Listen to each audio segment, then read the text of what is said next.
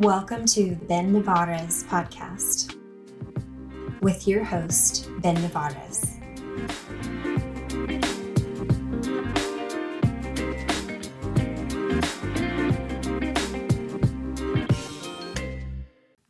Can you hear me? Yeah. It's pretty low, but we will live. Low. You think that's loud? I feel like I can hear everything. It's pretty wild. You have to. it- It's kind of weird getting used to initially, but it'll get better. Yeah, I think they're pretty good mics. Obviously. I like them. I'm just a newbie. Well, not after today. Okay. So you're telling me about your dad. What does your dad do? Remind me. Um, he sells sports memorabilia for fun, but it's not for fun because it actually funds his life. When did he start? Um, so he was in college, I think, and him and his brother and my uncle purchased like a little shop in a mall, and they opened like a sports card and comic book store. So I actually have a bunch of comic books in my nightstand that he's just given me like over the years that he still has. But I remember before he sold all of his comic books, he had like a whole room full of them. And there were certain ones I like wasn't even allowed to touch. And there's ones that I still have now that he was like, don't take them out of the plastic. So I never have. Your dad sounds like a pretty interesting dude. Oh, he is insane. I can't imagine how like how long it takes to col- to make a collection. But also like study and research how like each one is why they're valuable Yeah. and then what to look for inside of a, a place or if somebody comes to you and then how to negotiate and buy and know exactly what you're buying exactly like he can tell you the stats of almost every player. Like he'll buy a pack of cards and he's like, this isn't worth anything. Or he's like, oh my gosh, I just found a $500 card. And I'm like, how do you know that without researching it? He's like, I just know.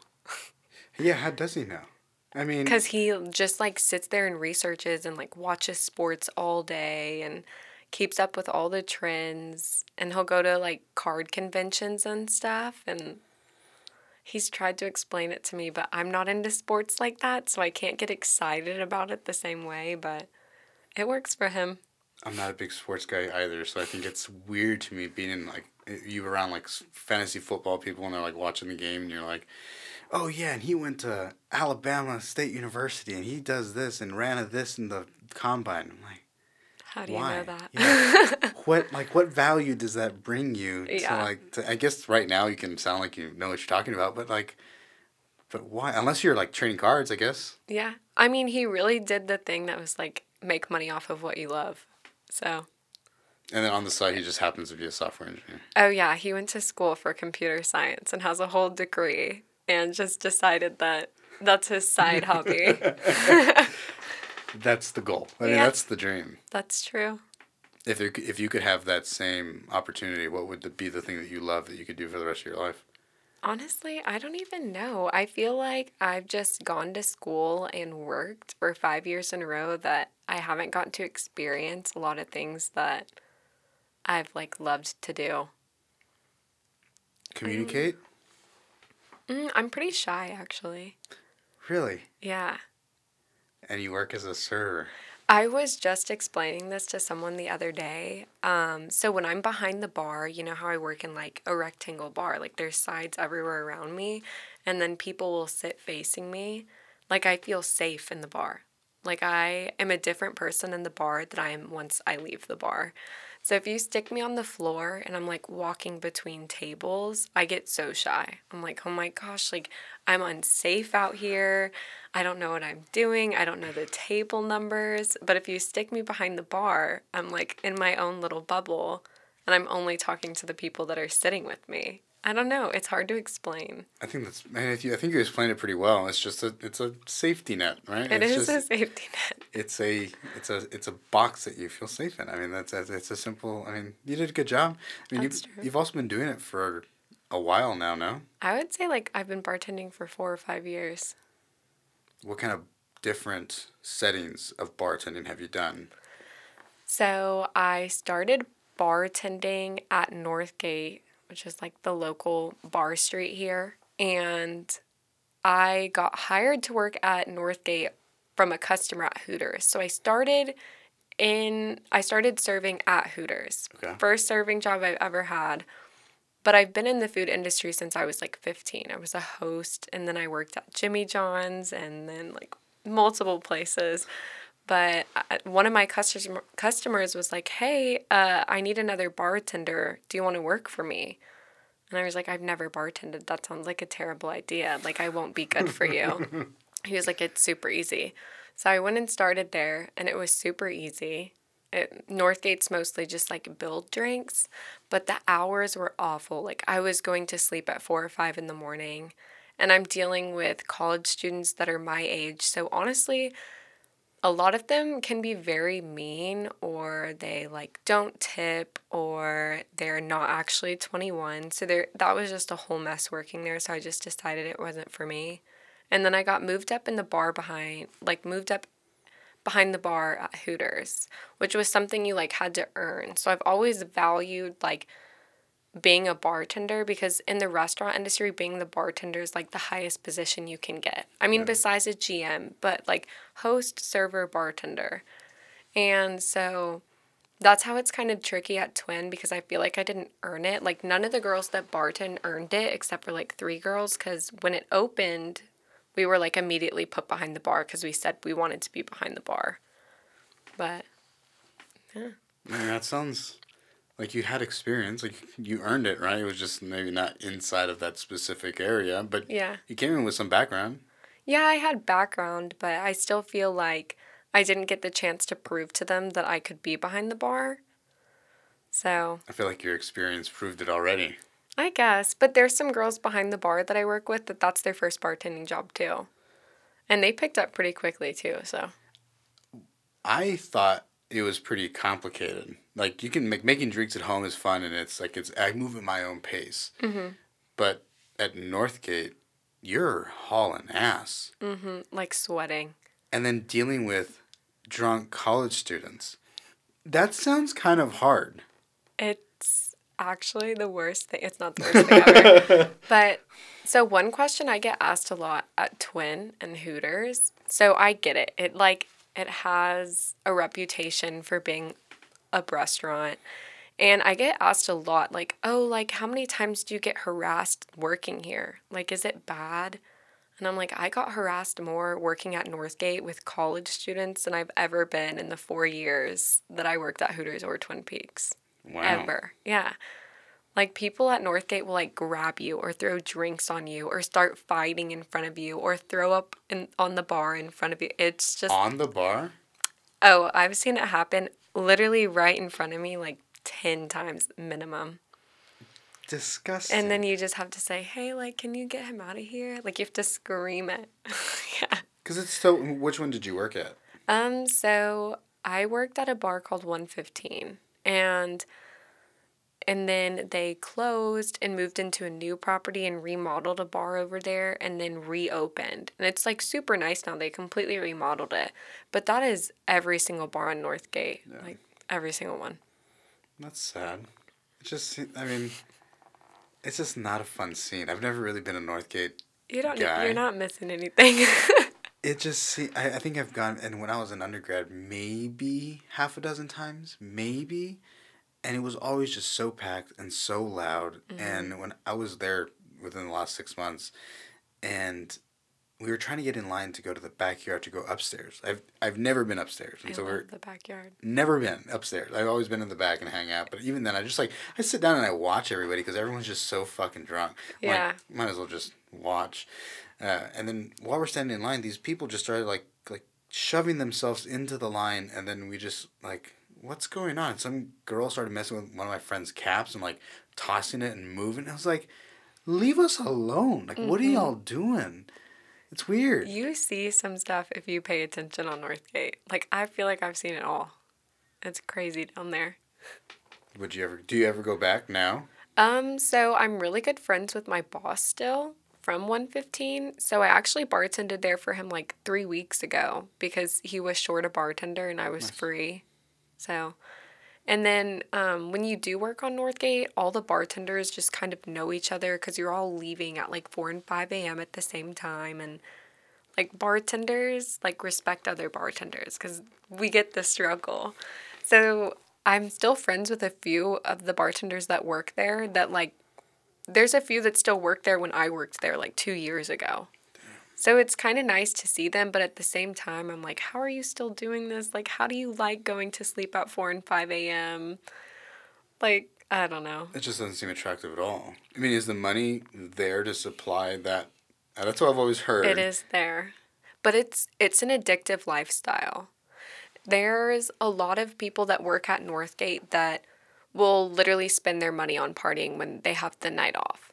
Or Damn. They go to sleep and like waste their day every single day because they're going to sleep every night at like 5 or 6 a.m. And I was actually with a relation in a relationship with a guy who, w- while I was working at Twin, I met him at 115. So he was my bar back when we started dating. And when I went to Twin Peaks, he went to a different bar on Northgate. And like even just that was like a problem we had in our relationship because I was going to bed and waking up early and like he was going to bed super late and then waking up super late.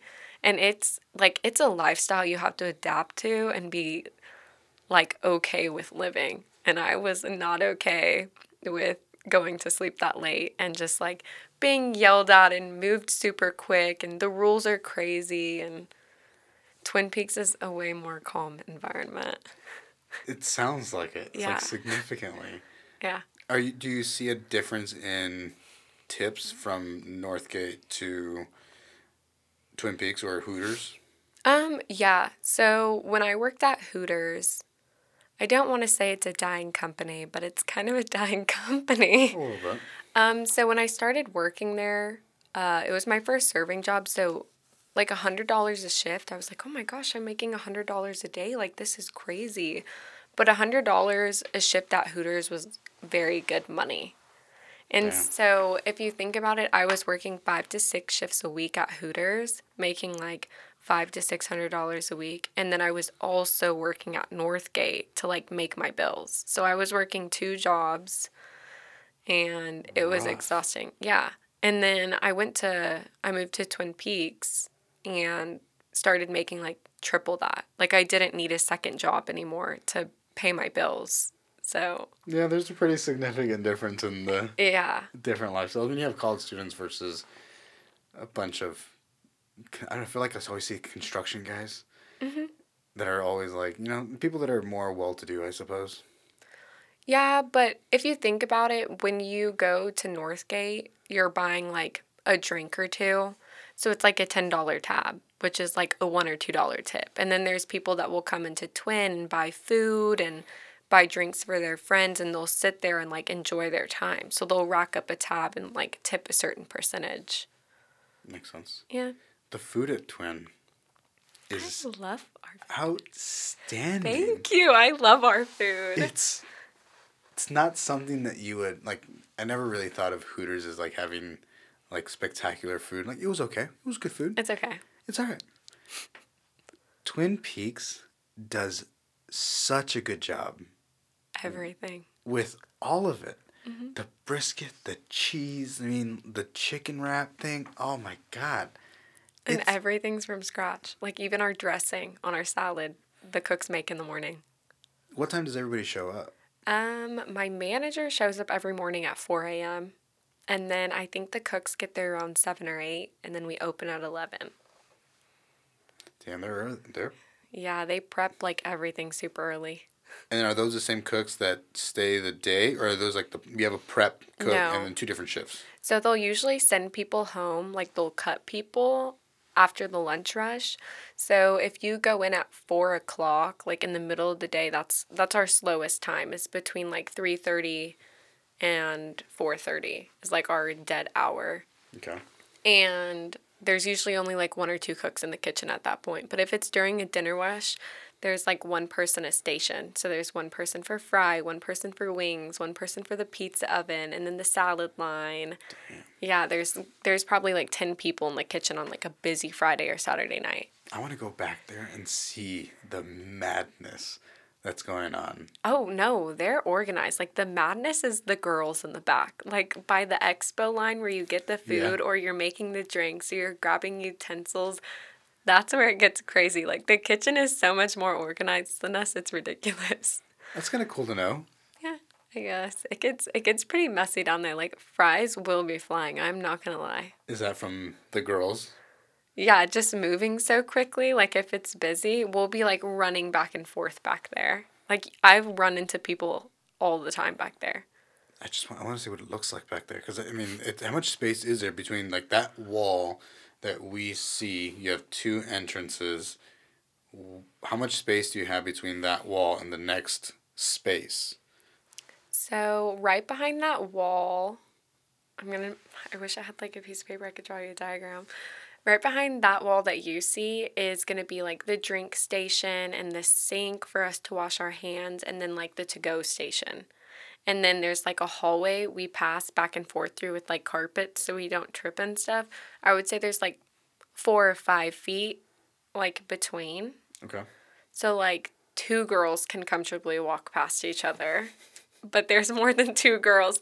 I would say on a Friday or Saturday night they have 12 to 14 girls on the floor at a time. And then there's the bartenders and then there's the cooks and then there's the bussers that are also walking back there. So it just gets crazy. That's one hell of an operation. Yeah, but if you think about it, that's like how every single restaurant is when they're busy. Like we have a very very nice kitchen for a restaurant. Is that because that's what Twin Peaks kind of just it's like that? Is that the standard? Because no. Um, so before we, when they purchased the building that we moved into, it was a barbecue buffet. So the building was already built and we just remodeled everything. So it's actually a very small kitchen for most Twin Peaks, but it's a very organized. But I also have a very good manager. Like I'll give it to him. He's an OCD freak and I love him, but like everything is very very organized. Is that JP or is that No, Clint is our GM and then JP's the kitchen manager. okay? Yeah. And then we have a bar manager too. Damn. And then we have like the girls manager, which is Jen. So she's kind of responsible for, she's like our mom. Like she makes the girls schedule and make sure that we're like okay mentally. Like you can talk to her about anything.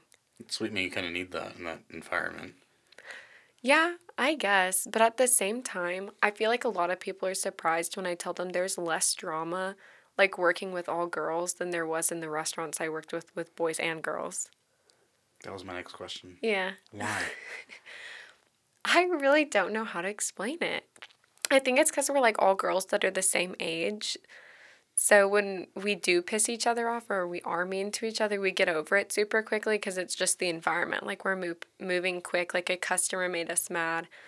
But we're also girls, so we're easy to vent to. So again, like if a customer upsets you or you're like going through a breakup, like we can help calm you down because we're girls. Like we know exactly what you're going through. And then a guy is just going to be like, what are you talking about? Like, stop talking.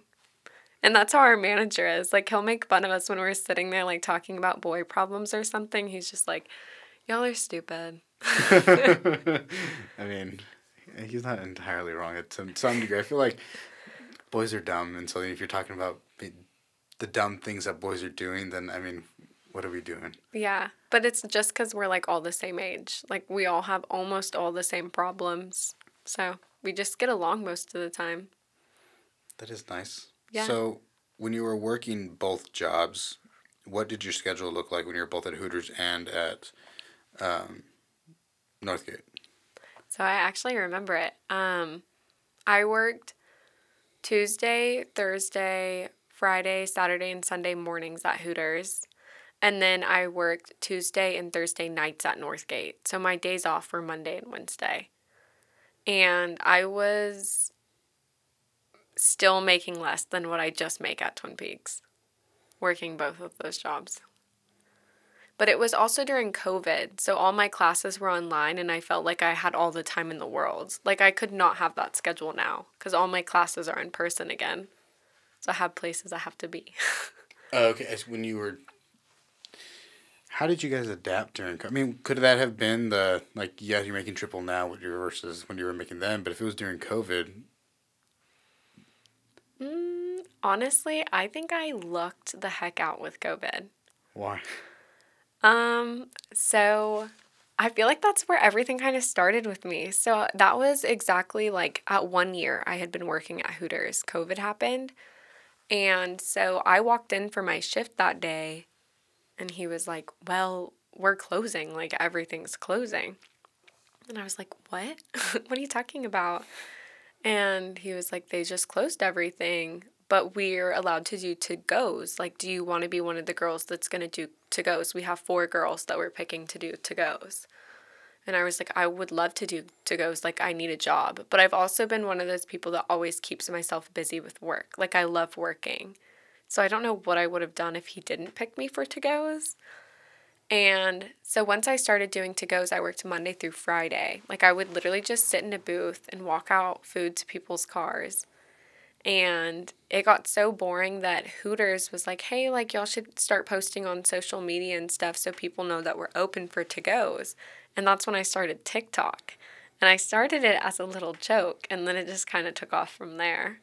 And so that's why I think I lucked out with COVID because a lot of things that I've had happen in my life are definitely because of that like stage in my life. Like what else? So I definitely want to continue to learn more about the the TikTok fame that you have. I want to call it fame because it's kind of insane. Because uh, you, I have a having the podcast. It's like mm-hmm. you want to post, post, post, right? And and and, Yeah. and so that's where you get followers and likes and views and all these things. But it's still, eh, and there's people that I'm just like, is that really how you do it?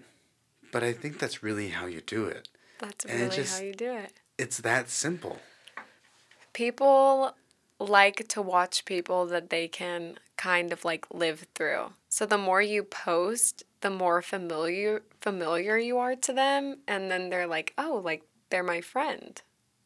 So there's certain people that I follow on social media and I'm like, "Oh my gosh, I'm obsessed with you." But it's because they allow you to see parts of their normal life that you also go through and I think that's why TikTok is such a big deal cuz everybody can relate to a certain video on TikTok. So it's just one of those social media platforms that connected like everybody during COVID. Did you find that there was a like a method to your madness, like a certain time to post, a certain type of post? What were those? Everything. So I remember literally making my first video and it was this trend. And I can't remember exactly what it was, but I just like remade a trend. And um I remember telling my roommate at the time, I was like, oh my gosh, I got 500, like 5,000 likes. That's crazy. I was like, I'll make another one tomorrow. and then um, they just I like was posting once a day. And then once I got to 10,000 followers, I was like, wow, this is like so much fun. This is crazy. And I had nothing else to do.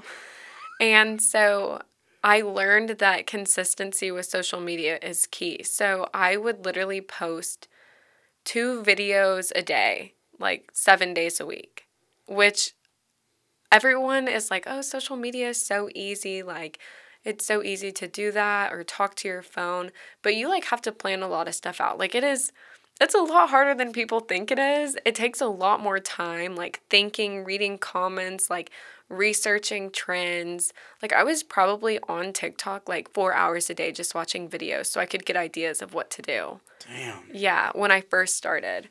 And like I would pre film videos because I only worked five days a week, but I would pre film so I would like have stuff to post in case I couldn't think of something or like on my days off.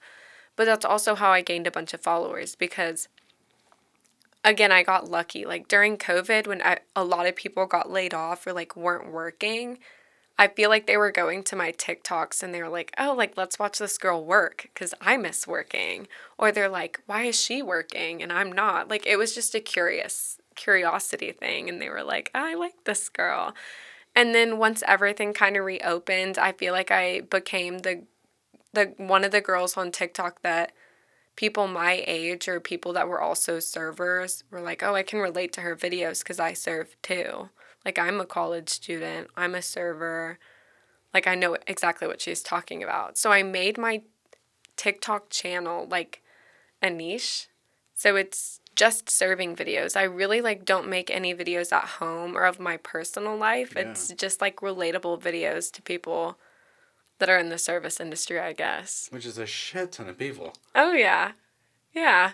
And I see your videos like you're you're doing like your makeup like before or you do like what I came out with today, right? Like how mm-hmm. much did I make today? And then like you have one dude on there, an older gentleman. Daryl. Who? Daryl. How did you and Daryl meet? Everyone asks me this. So it's actually a funny story because um so I worked at Hooters and this guy came and sat in my section and it was Daryl. And he like when I met him he had just had a stroke. And I didn't know this. So he like comes in on a walker, like stereotypical old person. You're like, who is this guy? So he sits in my section and he's super quiet, like does not talk. And he tips me like five dollars. But he's super sweet. So I like don't think anything of it. And then he keeps coming back and requesting to sit with me. And this is when like we had just reopened. So a lot of the times he was like the only person in there sometimes. And we just became best friends. He has the personality of like a 20 year old. Like he knows all the gossip, he knows all the life advice. And what's actually so annoying is I can tell him something and he'll tell me exactly how it's going to end. And I'm like, "N- well, I'm still going to do it. And he's like, okay. And then exactly what he says is going to happen. And I'm like, dang it. So he's a wise twenty year old. He's so wise. But like he can talk exactly like us and he knows all the tea. So he's pretty funny. And then there was just one day I was like, hey, will you make this TikTok with me? Like I'm bored. And he was like, what's TikTok? And I was like, oh, it's just this like video sharing app. So the first video I made with him, I made him try things out of a straw that but he didn't know what they were. Okay. And he had to guess what they were. It's it's so wholesome and so fun, like so just playful. Yeah. I like it. Either way, continue. I feel like people love Daryl more than they love me. Like they come to my channel to watch Daryl, and he knows it too. But um, He's a real star. He just doesn't happen to have TikTok yet. no, that's that's what I'm getting to. He has a freaking TikTok. This, and I wasn't even the one that downloaded it on his phone. So when Daryl first started doing TikToks with me, like he couldn't even watch the videos. He just trusted me. Like he didn't even know what was going on. He just went with it. Right. And um, so one of my coworkers at Hooters was like, Daryl, download it. Like you can watch the videos. They're so funny. Well, this man, this old man, became addicted to TikTok and was like staying up till 2 a.m. in the morning watching TikToks, got his own TikTok. And then we convinced him to start, like, I would make videos for him and post them on his account. And then, like, he just recently started, like, vlogging his days or making his own videos. Oh my god. And yeah, he has like 13,000 followers. And I'm like, I'm so proud of you. and people will come up in the store and they're like, You're Daryl. Like, it's actually happened at work. They'll come up to Daryl. Like, I will be talking to Daryl. And they're like, Oh my God, you're Daryl. Like, I watch you on TikTok. And I'm like, Hey, Hi. it's I'm my account, but like, it's cool. It's cool. And they're just like, Yeah, yeah. So, Sure. Daryl, like, blah, blah, blah, blah. I'm like, Okay. He's the real star. We all know. yeah, he is. I'll give it to him. I want to meet Daryl. You've never met him? He's in there like almost every single time I work. I've never seen him. Uh, then you're gonna have to tell me the next time you come in, cause he like loves to talk to people, like anybody.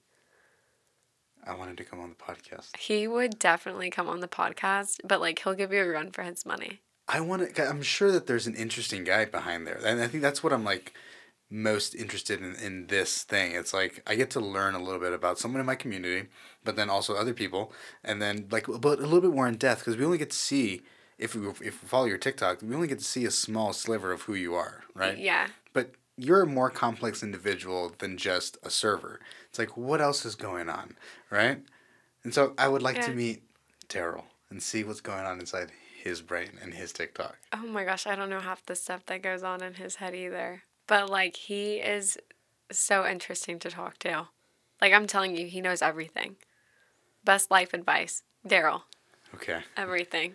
So, your first video with him was you trying the straw stuff. Mhm. Did it? Was it like an instant hit Yeah. kind of thing? It was.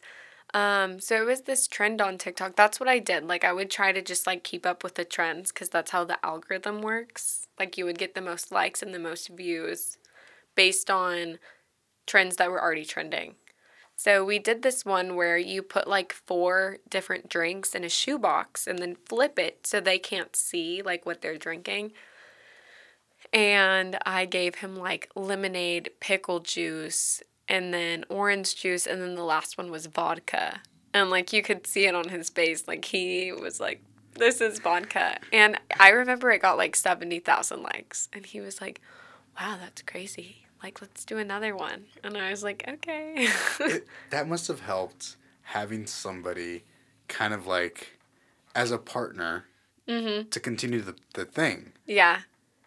No, definitely. that's like massive. Like it's it's somebody that's like almost guaranteed content, but then it's somebody to like share in the success. Yeah. And he loves it. Like he'll respond to everybody on the comments and everything. Yeah.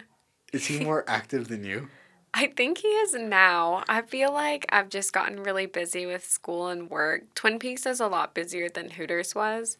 So I can't like film as much as I used to. But I also am to the I've done it for so long. I think this is like my third or fourth year on TikTok. I'm just kind of like I don't know how much longer I can do this. Is it stressful to have to feel like do you feel like you have to keep up with trends like constantly? Yeah, so the way the algorithm works, if you literally go like three days without um, a video, your views drop significantly. Like TikTok will stop like trending your profile. Damn. And then if you go a week without a video, they will literally, I don't want to say shadow ban, but your views are almost like non existent. have you seen that? Have you done that? yes. I would say I'm kind of going through that right now. Um, but it's just because I don't know. I'm like too busy to sit there and really watch TikTok and trends and stuff like I used to. So it's just different. Or it's like a lot harder to film because when me and Daryl would film at Hooters, we were the only ones in there because it's a lot slower over there than it is at Twin. Like the second we open at Twin, there's people like at tables and at the bar, and it's just it's kind of hard when there's people because you don't want to like film random customers or like have them ask you a bunch of questions about what you're doing because we we film like stupid videos like stupid funny videos and they're just like what's going on? You could get them involved, but at the same time, like a lot of people are like, "I want my drink. What are you doing?" yeah but also a lot of people are like i don't want to be in your video and i'm like okay Like that's weird to me. It's like, why not? You know? I guess different people, different things. that's true So is TikTok for you gonna? Is this it? Is it gonna die? Honestly, I've had a lot of people say that. But I think the whole reason my account took off in the first place is because it's a niche account. Like, I'm a server, people can relate to it. And I've also tried kind of, I don't want to say hard, but I have purposely kept my personal life out of my TikToks because people can get kind of crazy with social media. Like, I've had a few of my accounts hacked. I've had people like, like you can google me and there's biographies about me and they like know stuff about me i'm like how do you know that? Like i've never said that on social media before and i'm not even like a big i wouldn't even say i'm a huge creator. Like i have a very good following but there's people like way way way bigger than me. So i know it gets scary for them. Like i've had my phone hacked like someone has texted my friends pretending to be me like they hacked into my phone got my like closest friends phone numbers and texted them like things about me like it was i've had scary stuff happen That's pretty trippy. yeah Is do you think it's because TikTok is related to the Chinese stuff? I don't really know much about it, but do you think like because of that ended up being your your method to contact people? I don't know. It just happened to happen to be happenstance. People just finding your stuff and trying to stalk you. Yeah. But I think that can happen with any creator. Like there was actually one of the girls that I follow who's close to my age. Um, she lives in Austin now. She like just moved there. But she made a video one day and it like broke my heart cuz I kind of related to it but not on the same way. Just like um just people like coming into your personal life when because they feel like they can. I don't know. But she had someone hack into her phone and which I had someone hack into my phone too, but she had someone hack into her phone and like take inappropriate pictures like out of her camera roll and blackmail her with them. And it got like very Damn. serious. Yeah, so she made like a few videos on that and like I felt so bad for her cuz I was like, "Oh my gosh, like I've had my accounts hacked and like taken from me, but like nothing like that." Like that would that would scare the heck out of me. Anxiety on a whole new level. Seriously, Yeah. it makes me like a little sad for her. Yeah. lot sad. Oh, she's fine now. That happened like a year ago, but like at the but same still, time, Still, like to be in the middle of that and just you're just posting videos, right? You're Yeah. just having a good. you're just time. being you. Yeah. and people are there out there just I don't know if I'm vindictive. I don't know if it's because of success, but it's sad. There's Mm-hmm. no point. It can be scary. Like, I don't know. Were there times that you had been scared? I mean, obviously the phone hacking's a little bit. Yeah, it just got, it got annoying. Like, I blew up. I want to say I blew up pretty quick. And I'm pretty like steady now, but it's because I just don't post as much as I used to.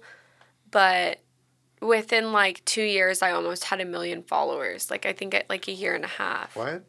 You didn't know that? I knew you had like a million plus followers at this point, don't you? No more. Um, I'm at 990,000. So I haven't passed it yet. okay. But I've been like stuck at that number because I just like don't post as much as I used to.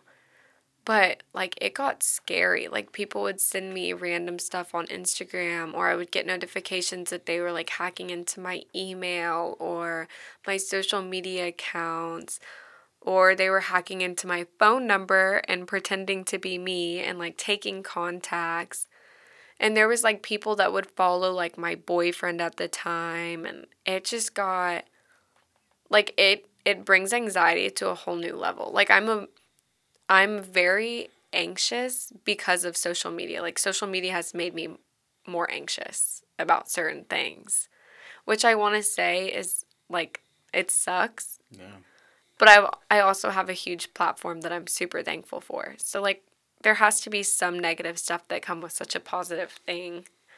I don't know. I feel like I never really hear about that part of it. It's like it Yeah. made my life anxious, right? Having to walk around with anxiety because of these things that you're just existing for. Yeah, but like imagine how much worse it would be if my account was like a personal account. That's why I don't make like personal videos on my account. It's just at work. So it makes me think about this, you know, a little yeah, bit. it can be like it can be crazy for other people. Imagine the people that are that do have those like massive followings. Exactly. You have to have a team of people helping out along the way, but even then, if they're using computers and they're using phones, they're still able to hack into things and figure stuff out. It's gotta be scary. Yeah, it can be stressful. Like there was definitely a time when it for like everything on my phone is like on total lockdown mode now cuz they offer so many like two-factor authentication, like all of that stuff. But I would like wake up and be so anxious that I would be like logged out of my Instagram or something or that I would like wake up to a text message I didn't want to see or just like random stuff. And then there's also people that can bully you. Like, you get stupid comments. I can definitely say I've never really had a problem with that because I've never been afraid of where I've worked. That's most of the comments I get are just kind of like, you don't respect yourself. And I'm like, well, I respect myself to work somewhere that's going to provide me with the most money so that I can pay my rent and tuition. And I also wear less to the pool. tuition? Yeah. Like- Well, actually, I've said that. I'm like, keep commenting, please. Like, you're, you're making me some money. Do you get paid to post? Mm-hmm. so it's based off of engagement, but I could definitely be making a lot more if I did like brand deals and stuff. But I never wanted my page to be like that. I just wanted my page to be like something people could relate to. So I've never done brand like opportunities or anything. Would you ever like if you were confronted with like what brand do you love? Um honestly, if any makeup brand would like do something, I could probably do that because I do like the makeup routine before work. That's a good point. But it would have to be something I could like incorporate into my videos. Like I wouldn't watch. I wouldn't want my viewers to think they're just watching an ad on my like TikTok or something. you just you're existing and happen to be using a product. Yeah, like I feel like I like my account because you're watching me just be like a girl that's working. Like ninety percent of us do. I don't know. Most, yeah, that's that's literally most people's lives. Mm-hmm. How do you get paid? Like, what is the? I don't know if that's if you want to talk about it, if you if you're comfortable talking about it, like what what is, like you said over engagement, but is it like likes and comments and and then how does how do you get paid? So, um, when you get to 10,000 likes, not 10,000 like 10,000 followers on TikTok, you can apply for something called the Creator Fund. And it's like you'll get accepted. Like you just have to reach their um, guidelines, which is 10,000 followers. You have to get like 10,000 likes a month minimum. Um, and then like you can get in the creator fund and they'll pay you like based off of your videos. So the more views, the more your videos blow up, the more you get paid like each day. So you can literally range from like 20 cents a day to I think I've made like 150 a day from a video. But it's not crazy, It's not crazy money. but it's like extra money. So, you know. You know, you're to do almost not you're something I was already doing before I was getting paid. Yeah. So the creator fund actually got implemented a year after I like had already made my account. Yeah. That's not fair. You should. Hey, like, where, where's my stuff at? Like, I, I, have, I have money that's been sitting down on the table there. I, I remember telling my mom, I was like, Mom, this is so cool. Like, they're paying me now. She was like, Wow. How do your parents feel about it? um, well, of course, when I started working at Hooters, my mom was like, Oh, like, do you really want to work there? Like, that's any mom. And then I guess she just figured out that I really liked working there. Like, I didn't complain, I didn't ask her for help for anything. And then I don't even remember how she figured out I had, had TikTok. I just don't even remember asking her. But she likes all my videos. Like, she'll randomly text me now and she's like, the one you posted today was funny. Like, she likes them. and she loves Daryl. She's met Daryl like multiple times. Good. Mm-hmm. That makes me happy. Yeah. And your dad? He hasn't met Daryl, but he like loves my TikToks. Yeah. As someone who's like a kind of an entrepreneur, your dad, you know, Mm-hmm. doing the the card stuff, I feel like, like go and get it, you know, a little bit. Yeah. But he's also one of those conspiracy theorists that's like, TikTok knows everything you're doing. Like, you should stop. But like, they're funny. Like, he's mixed about it. I think I I watch videos and stuff about it. I really don't know, but I like. Do you watch Joe Rogan or no? Like, I have a few times. So one of like he was talking with somebody where he went over he read the agreements and he was like if you download it on their phone then they have access to absolutely everything on your phone i mm-hmm. mean pictures videos phone numbers your search history the when you use it your camera everything on your phone Yeah. and that to me is a little bit weird. I mean, I just deleted it mainly because I didn't have enough space on my phone. I was at 30, like, it was taking up 30 gigs of memory on my phone. Really? But I was like, why?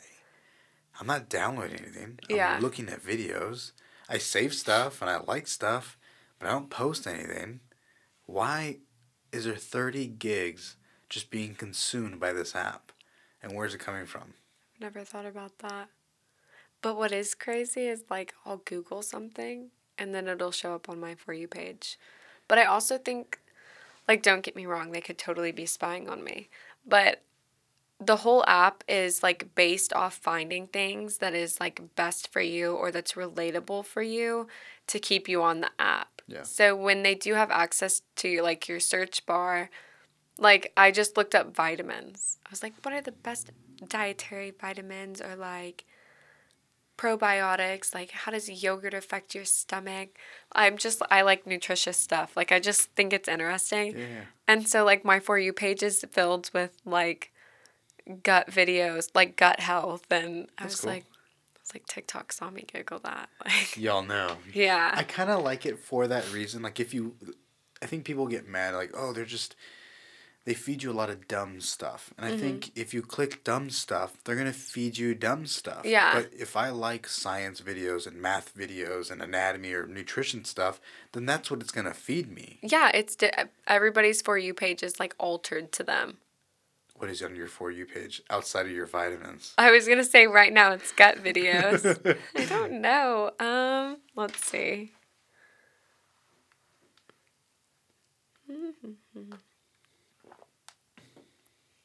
Do you work out a lot? Um, I try to like five days a week, but I don't do weights or anything. Like I love to run, so I run like three miles a day. Damn. It's a lot of running. So a lot of my feed right now is like workout clothes, Chick Fil A, or like vacation, because spring break's coming up. So they probably saw me like googling stuff for it. Where are you going for vacay? Well, sadly, I was going to go to Fort Lauderdale with my friends and I found out that I owe a bunch of money in taxes. So I was like, it'd be smarter for me not to go. So I'm not going anymore. nice. Taxes Yeah. are the worst. I know, I'm very sad. It makes me really upset. I have been putting off doing my taxes now for some time, and I will put an extension because I really don't want to have to pay anything. Oh, I did them this morning. I was like, great. And that was that was with a $2,000 tax deduction because I pay my own tuition. I still owe like a bunch of money. yeah. I feel like that's not okay. I feel like that shouldn't be the case. Is it because of tip outs? Is it because Um yeah, so they like don't really tax our money. Like everything Yeah. we make is off of tips. So we they don't tax our tips when they give them to us like the next day on a card. And you can set it up to do that and I just didn't think about it. And hindsight's twenty twenty? yeah. And also, um, so I make money off of TikTok. So it's like self employment. So I I always owe for TikTok too. So I owed for Twin Peaks and TikTok this year. And I was like, oh, my heart hurts. Like, That does hurt a little bit. I know.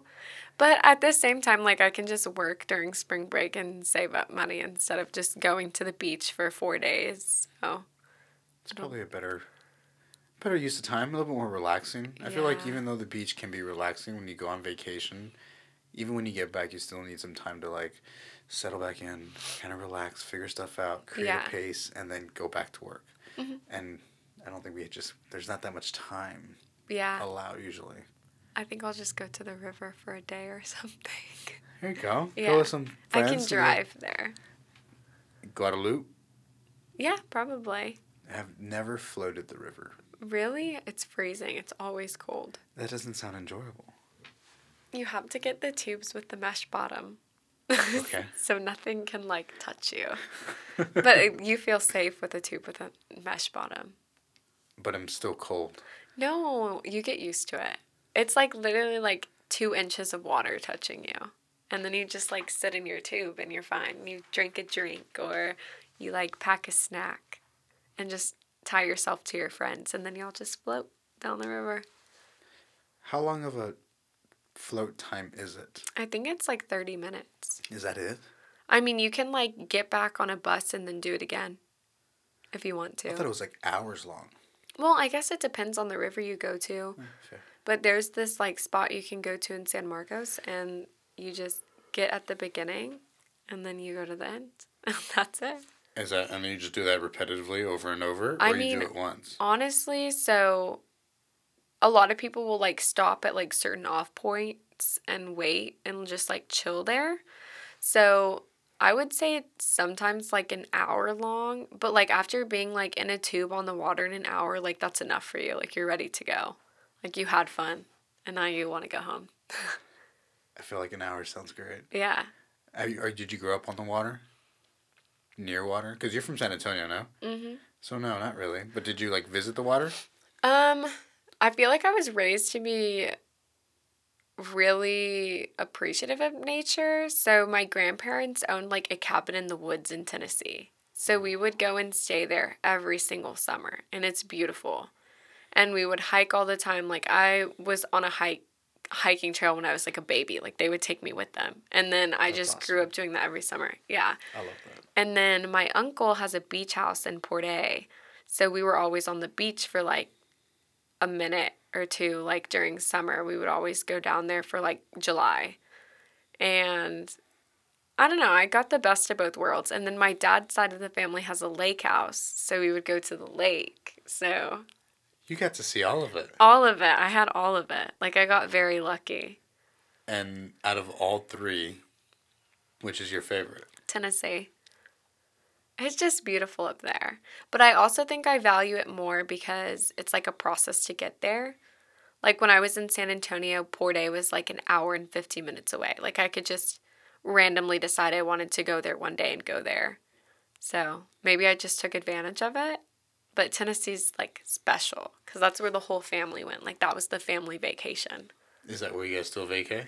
Um, actually, we they sold the cabin like two years ago, two or three years ago. Sad.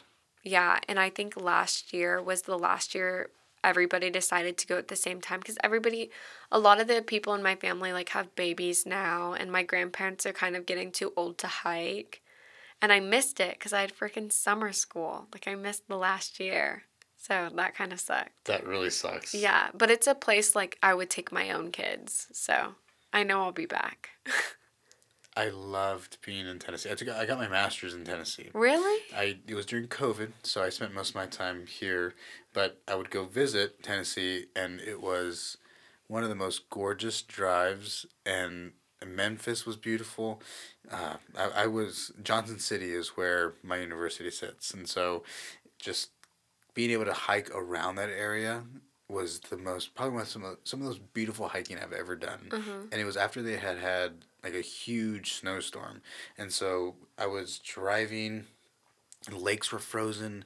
The there was like water coming down the mountain that had turned into ice, and so you have I have these really cool pictures with just like this full sided of mountain, like with just huge icicles coming down, and it was just, it was gorgeous. Wait, what college was it? University uh, of East East Tennessee State University. Okay. Yeah, there's like a few over there I know that are just beautiful. The rec center of this one like sits on a lake, and you just like go outside and you just go on a canoe, or you can like paddleboard, or Mhm. um, a lot of the rec center items were like, we're, oh, we're going to camping for four days in the Appalachian Mountains. Anybody want to go? Like, we don't have that here. That sounds fun. Yeah, here we have like bowling, I know. which I love bowling. Don't get me wrong. hmm I love bowling, but it's different than like going out and doing something like that. And like, I feel like you create real long term relationships like that versus like bowling is still so individual. Even like most of the things that we have here are very individual, I think, um, that are hard to really create those like long term relationships. Yeah. I definitely wish, sometimes I wish I went out of state just so I could have experienced something else. But I do love A&M. I'm not to lie. Love it. But it would be really cool to like go to school in the mountains. Uh, do you know where Appalachian State is? Yeah. Beautiful. They're literally like a tiny little town by themselves in the mountains. Like it's gorgeous. I'm like, I wish I went here. You, go, you still can. You can go for your master's. No, I've been in school too long. Like I'm done. So you're getting your master, or you're getting your undergrad in construction science. Mm-hmm. yeah, in the School of Architecture. Versus a school of engineering. Is there one in the engineering? No, but they were trying to move us into engineering, and like everyone in the construction science department was like, "No, we're okay. Like we want to stay here." what would have been the difference? More math stuff? Probably more like labs. We already have a lot of labs, but they wanted to rename it something too. Like it wouldn't be construction science anymore. I think they were going to change the name of it and move us into the engineering building. But it's kind of, I really think they were trying to move us into the engineering building because we're like a very good program at A&M. Have you ever heard of Aggie 100? Mhm. Yeah, so a lot of the people that are Aggie 100 recipients are like construction companies or people that do something in some type of construction. So we're a, a really good program. Like it's a really good field. And our engineering program is also like amazing. So I think the new president just kind of wanted to push us together. I don't know how to explain it. We were we would be like a department in engineering. Like we would be different. Yeah. And they were like, "No, no, no, no." Probably, but I feel like it's it worked out the way it was supposed to work out. oh yeah. I I love construction science. I don't want it to be anything else. Why did you choose construction science? You don't. Why did you just don't seem like a construction science person? I don't know. I feel like I would see you in like a public health area or something else, but construction science is just so. Why? Random. Yeah. So I actually always wanted to be an OBGYN, but I'm scared of blood. Like I faint. So I can't be a Well, doctor. there you go. Yeah, narrows it down real pretty quick. Yeah, and then the next thing I wanted to do is architecture. Like I wanted to design luxury like custom homes. I have always loved houses, like loved them. So that's what I went into school for. And I was an environmental science major, which is kind of um it's like studying the study of architecture at our school. And I don't know why I just like wasn't in love with the program. I wasn't enjoying all of my class. I wasn't enjoying the important classes, but I was still enjoying classes that have stuff to do with like building and building techniques. So my advisor at the time was like, "Oh, well you should try construction science. Like I really think you would like that better." And I loved it. Like the second that they put me in it. So, that's how I ended up in construction science. And now, what is your goal in the world of construction? Like, what do you want to do? It's the same thing. Like I want to still work with custom luxury homes. As like a superintendent, still design. Like, you want Um, like, are you gonna learn like, um, I forgot the the program is called. Something architect. Um, like, what is you, like? Where do you want to find your space inside that company? So when I interned, did my internship, um, my boss owned a company who he would get clients who had gone to an architect and they would pay the architect to design their dream home and then they would come to him with these plans and they were like we would love if you would like build our dream house. And he was like okay. And it's really cool because like you get to don't get me wrong like architecture super cool but i want to say like 90% of the time like their plans are never built they're never like actually put into the world they're just like plans and so, like, getting these plans from the architects and actually agreeing to build them, like, you get to see these plans that the architect has built and you get to, like, actually make them come alive, which I think is more cool. And you get to work with the architect, you get to work with the clients and, like, change stuff in the house. You get to recommend a whole bunch of different stuff. Like, what is, like, part of a house usually is completely different by the time that it's done. Like you can do so many cool construction like related things to a house that you would never like think of just looking at plans. So it was more interesting to me. I don't know. So, like, are you? You sound. I don't know. Like, you sound both like a designer, but at the same time like a superintendent. So yeah, I don't know the job title of it, but I like my dream when I have enough experience is to own like a custom home building company. So you get to do like you get to be a project manager and a superintendent and an estimator and an office office administrator. Like you get to do all of it. But like I really love like making the plans like go to real life. That's what was interesting to me. I think it's. So I I built this house. Really? I was a project manager for uh, a local company here in town, and they. I mean, I'm not a construction science background by any means, right? So my my take was like, what I loved about it is that you get you get to control this job site and whatever like how people are treated, and how they're like how they're paid, who is paid. I get and had all full control of what trades I use, and then ultimately at the end of the day, I get to say, oh wow, like I- want that fix and this fix, and it's not the the quality that I'm looking for. Right? You get you get to set your set of standards, mm-hmm. and it was very much so a very fun time. And it mm-hmm. sounds like that's kind of like what you're at least in the space of looking for. But I think so. You have superintendent, you have construction managers. I think superintendents are the day to day, and then a construction manager oversees that super, right? Mm-hmm. So I think it sounds like more the construction manager world. Well, what's crazy is when you work for like such a small company, when there's like only like five or six employees, everybody does everything. That's a good point. Yeah. So I got to watch everybody do like everything. which was really cool.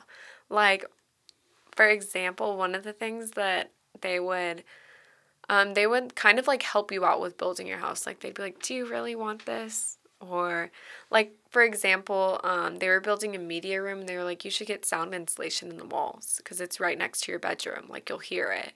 So you, they had like custom sound insulation and there's just really cool stuff in a lot of the houses when you get to like work with stuff like that and like build it slowly and you get to meet a lot of people. You get to meet a lot of people, and then the, I think the build slowly part is probably the most attractive part. If you're working like a tract home, then everything's just so Yeah. fast, so easy to lose sight of quality. Mm-hmm. But if you can have the time, and if you have the clientele that respect that time, yes, it's it's going to cost more, but you you feel better about the product, and they feel better about the product. There's more attention to detail, like it's the way to go. I think. Yeah. I I don't think I would want to do cookie cutter homes, no.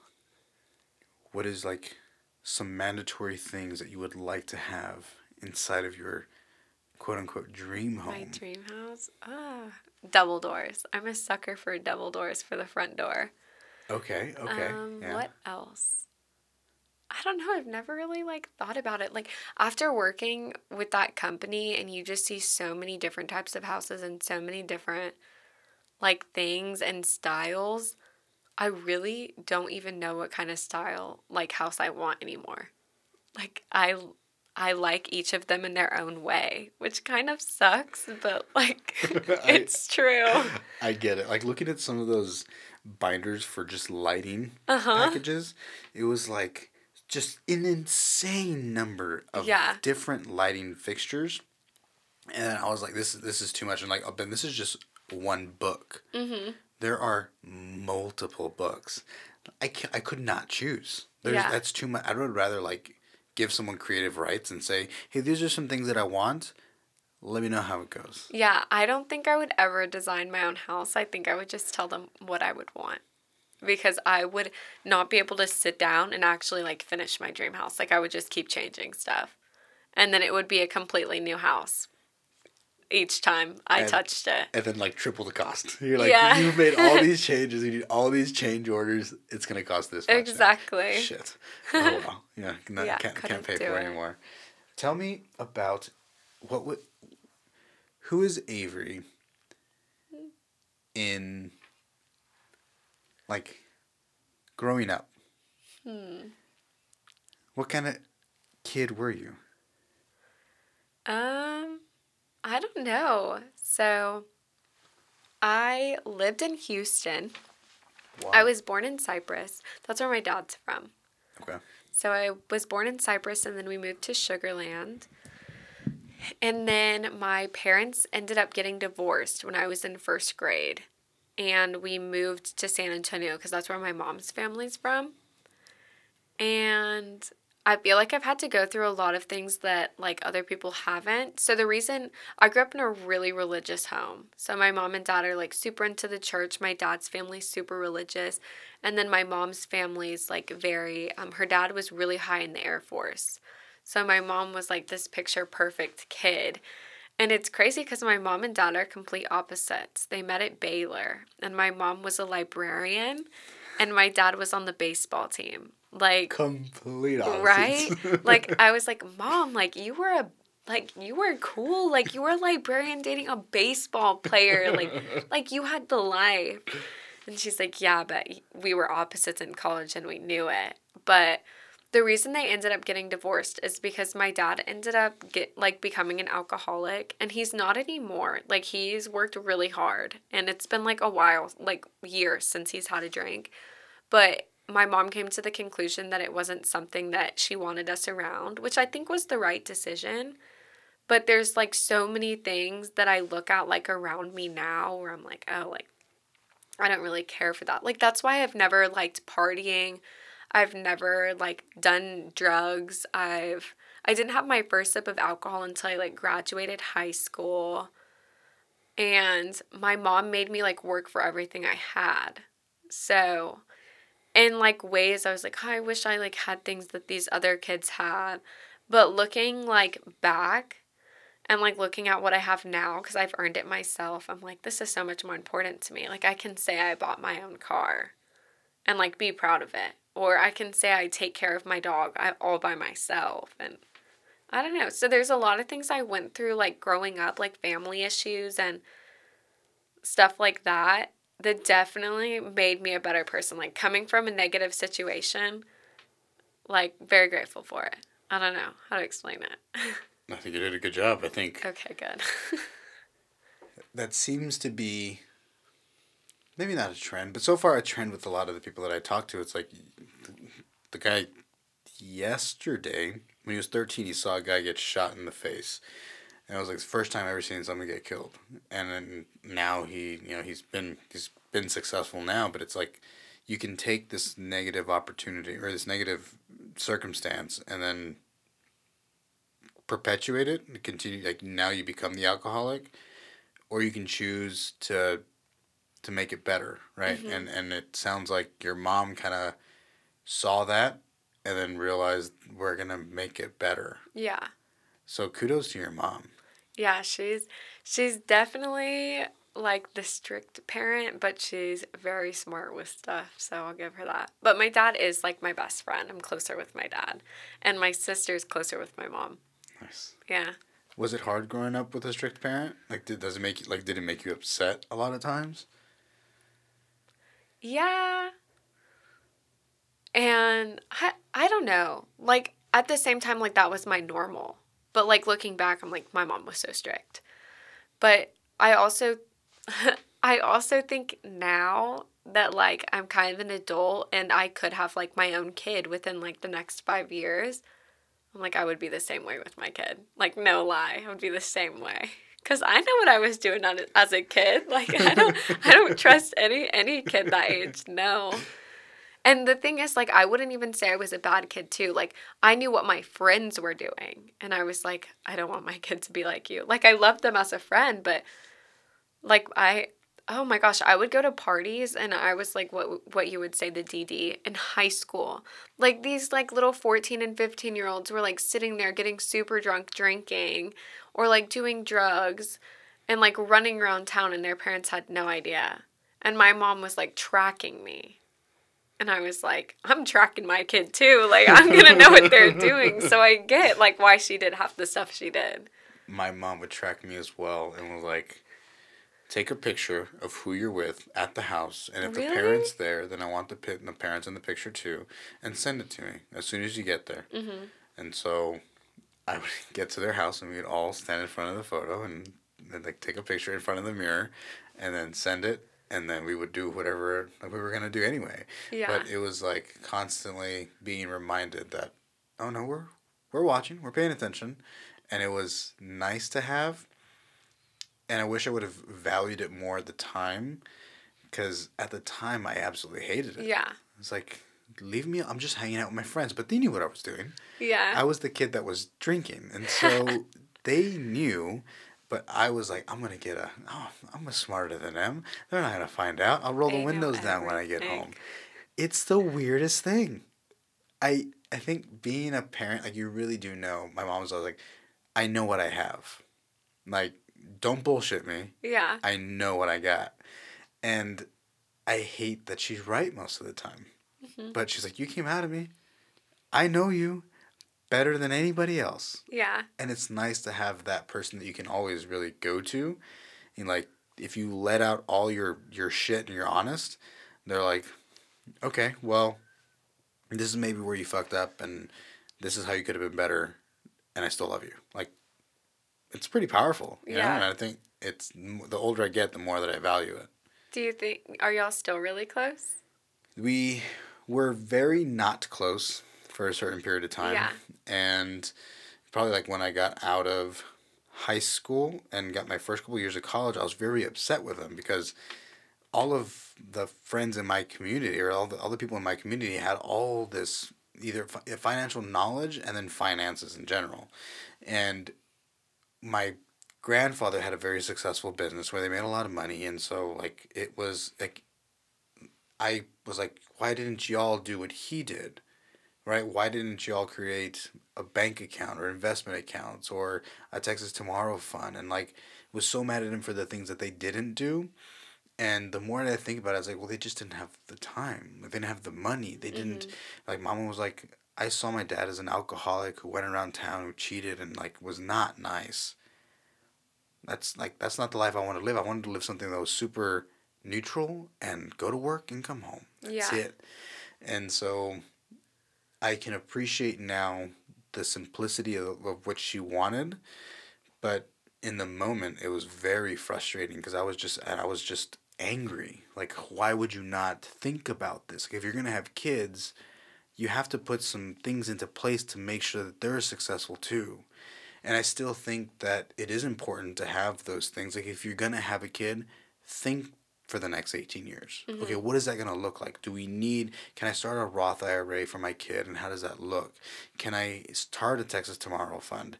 You know, like make sure that by the time quote unquote me or the kid gets into college, they aren't like slammed with debt. Yeah. To the point where I was so worried about trying not to ask them for money that I was going to figure out any other way that I could and not in always the best way.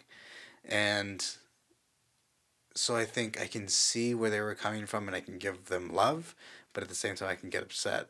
Now because I think I see them like, okay, I, could get it a little bit more. I can call my mom and have a more real conversation. And I think her also being more accepting of my my personality and being a little I'm have an aggressive like forward personality. Mom, I really don't like that. You know, like yeah. I'm, I'm just gonna tell her it is what it is, and she has been much more open to it. And today, it probably we had a conversation. It was probably one of my favorite conversations we've had in a while. Today, mm-hmm. yay! It, it, felt good. It felt it felt like I kind of like had that relationship with mom again because she used to be the person that would pick me up from practice every day, yeah. and I'd get our school got fined for training too much. We were doing 40 hours a week of football um, on top of our 40 hours a week of, of school, right? And so oh 8 to 5 school, and then before you got to school, you would be in practice, and then after practice, your first period's football, and then after school, and you're like either your last period's of football or it's like some bullshit class or you just go to football practice and then we're there till 9.30 at night and it was every day saturdays that were volunteer voluntary but everyone they weren't. Knew, they weren't. yeah if, you, if you're not going you're not playing yeah uh, and she would be the person that would take me in the mornings and pick me up in the afternoon at night mm-hmm. and we'd always like drive on the way so how was school how was this and like I loved it. I loved it. You know, it was like some of my favorite memories hanging out with mom and, and like sitting inside the car, inside the garage. I'm like, I'm going through something rough and this is what I'm going through. What do you think? I loved it. So it was nice to kind of like get back to that a little bit. Yeah, that's good. Yeah, step in the right direction. Yeah. I was on the phone with my mom today too. She just randomly called me because she was like, How's class? I was like, it's still boring, mom. Like nothing's going on yet. did you? Did you, have you always had a good? I mean, I know you said you're you're no. best friends with your dad, but yeah, how what was your relationship with your mom? I want to say me and my mom are very similar in a lot of ways, but we're similar in like the negative ways. Like we butt heads all the time.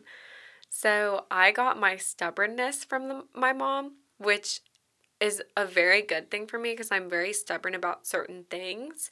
Like I won't let myself fail at a lot of stuff. Like all like I I just won't.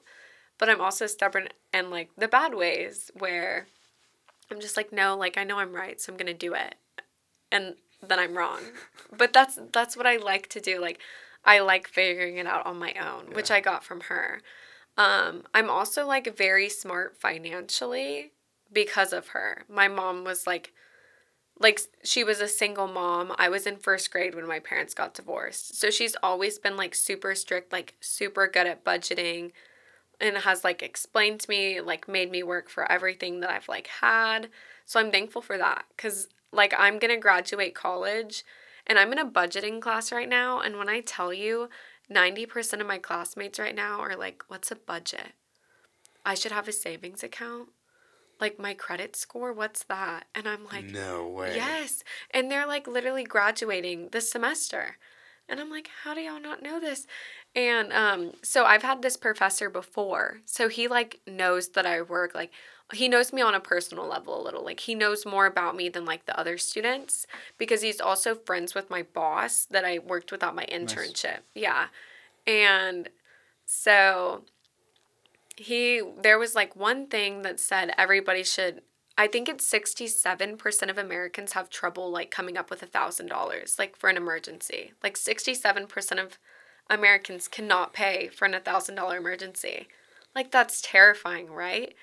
And I was sitting there and I was like, thank God, like my mom taught me how to save money because I definitely like have money for an emergency. I mean, I have a savings account for my dog. Like if something happens to my dog, like he has money to like get better. Nice. Yeah. So that's why I'm like, I'm so glad my mom made me like pre think mm. certain things. So I got that from her too. Do you would you consider that OCD? I would say it's definitely a negative thing sometimes because sometimes I'm so scared to like take off a Saturday or something just because in my head I'm like, oh, like I'm losing three to five hundred dollars because I want to go hang out with my friends. But at the same time, like this is my last year in college and I feel like I shouldn't be scared to take off a shift from work to go hang out with my friends, you know? So I butt heads with that a lot. So maybe not an O like maybe not OCD, but a conflicting thing. I don't know yeah. if I'd consider it negative because I think that having balance is important. I mean, do you have? Would you say you have pretty good balance within? No. No. Okay. Well, then there you go. Like work has always always been above my personal life and it has definitely like affected relationships I've been into. Like the last one I was in like his parents help him a little. Like they pay his rent and stuff. So we would like kind of clash heads with like understanding why money was like way more important to me or like why I needed to work a shift. But after we like broke up, I was like, okay, like I kind of understand like why he wanted me to take a Sunday off. Like it's important for you to just like enjoy life sometimes rather than stressing about work. And I wouldn't even say I was like stressed about work because I've always had like a savings account. But in my head, it's like I can have more, more, and more. Like I'll feel safer the more I have. But sometimes that's like not the most important thing. So. Sometimes your mental health or your relationships, your social circle. Yeah. Is more important. Sometimes, not always, right? It depends on like what you guys are going to go out and do and all those things. Like, I think is it you don't you don't really like get plastered or anything like that. But if you were to compare like going out and getting plastered versus staying in staying in at work it seems like staying in at work is probably the better of the two scenarios yeah but i feel like i have like almost no memories for a college student like i've worked i've worked three jobs for the past four years at the same time like i've missed out on so much and what can i say like i have a nice car like i have a nice house for a college kid like I have a savings account. But like adult shit, things that people yeah, like, things that matter. But at yeah. the same time, like I'm also on my last semester, so this semester I've kind of realized like, oh, like I wish I did do that with my friends. Like money isn't everything. Like I'd rather have good relationships with people, because when I when I do have a day off, sometimes I feel like I don't have anyone to ask to do stuff if that makes sense. Like I've missed out on so many potential relationships. I think that I'm the opposite. Really? While I was in college, I was definitely more of the never go to class, spend all my money, have a good time. My, my grandma gave me a pretty big lump sum when I first got to college. Uh-huh. And I definitely lived my life. And a lot of those relationships ended up being revolved around the party life. Mm-hmm. And so whenever you get back into regular life, they're not really around as much or they're harder and less often that you communicate and even if you are communicating it's usually back around those things. Yeah. Now the friends and people that I meet and and friends that I have, it's like at the gym or through work and those relationships are so much more valuable. Like the lady I met with today, Casey, who came on my podcast two days ago, Mm-hmm. Runs a marketing team. She has her own marketing. She's a marketing consulting company, and she's like hiring her next person. Has an intern. She's twenty seven. Is a at a professor at Colorado State University, like successful, right? And even if you think about just successes on like on a sheet of paper and that and and that's what success may be, she's do she's making progress towards a better life for herself, her family, and her. She, she's not married. She's not married, but she has a, a relationship. But for her her either quote unquote family or future family, uh, she's doing all that work now. So by the time she's gotten to that point where she can go out and have a good time and have drinks and the work's already been done. Like you don't got to worry about it anymore. Yeah. You know, like you've set the foundation for yourself. Like you don't have to worry about getting a job somewhere. Like you are skilled. You understand those things. Like you can present yourself well. I think a lot of those things are self confidence building things that you're like, I bought my own car. I pay for my own school. I don't have debt. Like those are huge things that most people cannot come out of school saying. Yeah. I th- I think that even though it might feel like you missed out, I don't think entirely the things that you missed out on are, are like that big of a deal. I mean, you're still so young. I mean, I don't think we're that different in age. I don't think like I'm older than you, but if you decided that you want to go back to college today, start all over again and be a nutrition major, you have the time to do let's even say you wanted to be a construction science right you're going to graduate you spend the next 15 years in that field and then decide you know what i think i want to do something else i want to go be a nutritionist Mm-hmm. six years later eight years later uh, six four five six six years later you're through your rd and you can practice for another 30 years like you got time to still Yeah. make friends, have relationships, and live life. I know, but at the same time, I feel like you're only young for so long. And that's kind of hit me in the face because I work at like a restaurant that depends on like me being a young girl. So, in a lot of ways, like I make amazing money for a college student, but it's like, well, I can only make this money for so long. And then I'm kind of just like thrown out into the real world, like once I graduate. So, that terrifies me too. I think you'll probably make more money. I won't. Mm-mm. Are you clearing six? I mean, are you clearing six Almost, figures? yeah. Okay. And then starting salary for construction science is like sixty-seven thousand starting out of college. Average, sure. Yeah, but I make more now than I will when I graduate, which scares me. I, I can see how that's scary, but I think you're all you might not be taking into consideration bonuses. That's true, and like benefits, Do you not get benefits? I get discounted food. Twin Peaks. Our food is really good. good food. Come on, Twin Peaks. I mean, I think like a lot of my, not a lot, a significant portion of the income that I was that I was making was bonuses. Like, yeah, you're given a certain salary, but you bonus on every project, and depending on the price of the project, you're, you're bonusing that much more. That's true. I guess I never thought about it like that. That's usually why they're so low. Oh, that makes sense. I think you'll be okay. You'll come out making more than you think. It's going to take time though, right? So you, you come into a project, you're not you're not closing on a on a project immediately, right? Yeah. And not every company does that. But there was one guy who was building for like American Custom Homes or something, and he would travel the nation building homes, high custom end homes, and he was getting paid like fifty, sixty thousand dollars a year, would but would bonus about a quarter, uh, about four hundred thousand dollars a year. Mm-hmm. So, but his bonus was paid at the end of the year. He bonus four hundred grand, and throughout the years, he's getting paid five, six hundred bucks. Yeah. Or five, five, six hundred thousand, or five, fifty to sixty thousand dollars a year. Dang.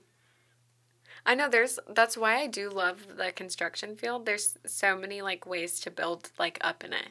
Or like so many different positions you can do. So, I'm excited about that, but I'm also just so nervous cuz I've done the same thing for 5 years. Like I've been a student and a server. Like I'm so used to it. I think that all skills are transferable. So like you have skills, the communication, the thinking on your feet, problem solving, even though the the vehicle looks it's a glass or it's a it's it's a, a customer eh, specifically like a bar individual sitting somebody sitting at the bar who's like calling you drinks or whatever whatever it may be or a drunk college student vomiting on the thing like it, it's a problem that needs to be fo- solved and you have to be quick with it. Yeah. it's the same thing here. It's the same thing in stru- construction. Now instead of it being inside of a bar now you're inside of a house right? Now you have to look at the frame figure out the issues and then a lot of times your subs they know what they're doing especially at that high end of a place. Like you know a lot of nuances but they've been practicing for how long you know like Years, yeah. they, like they know their stuff. Like tr- I think I love to do what I did was give my all my trust to these people that especially because I don't have the background that know more than me. And my cleaner, my my painter, my whatever, they know more than I do. They're gonna have a different eye than I do. What do y'all need? You know, like how can I help y'all? Yeah. Make it easy for them and they'll make it easy for you.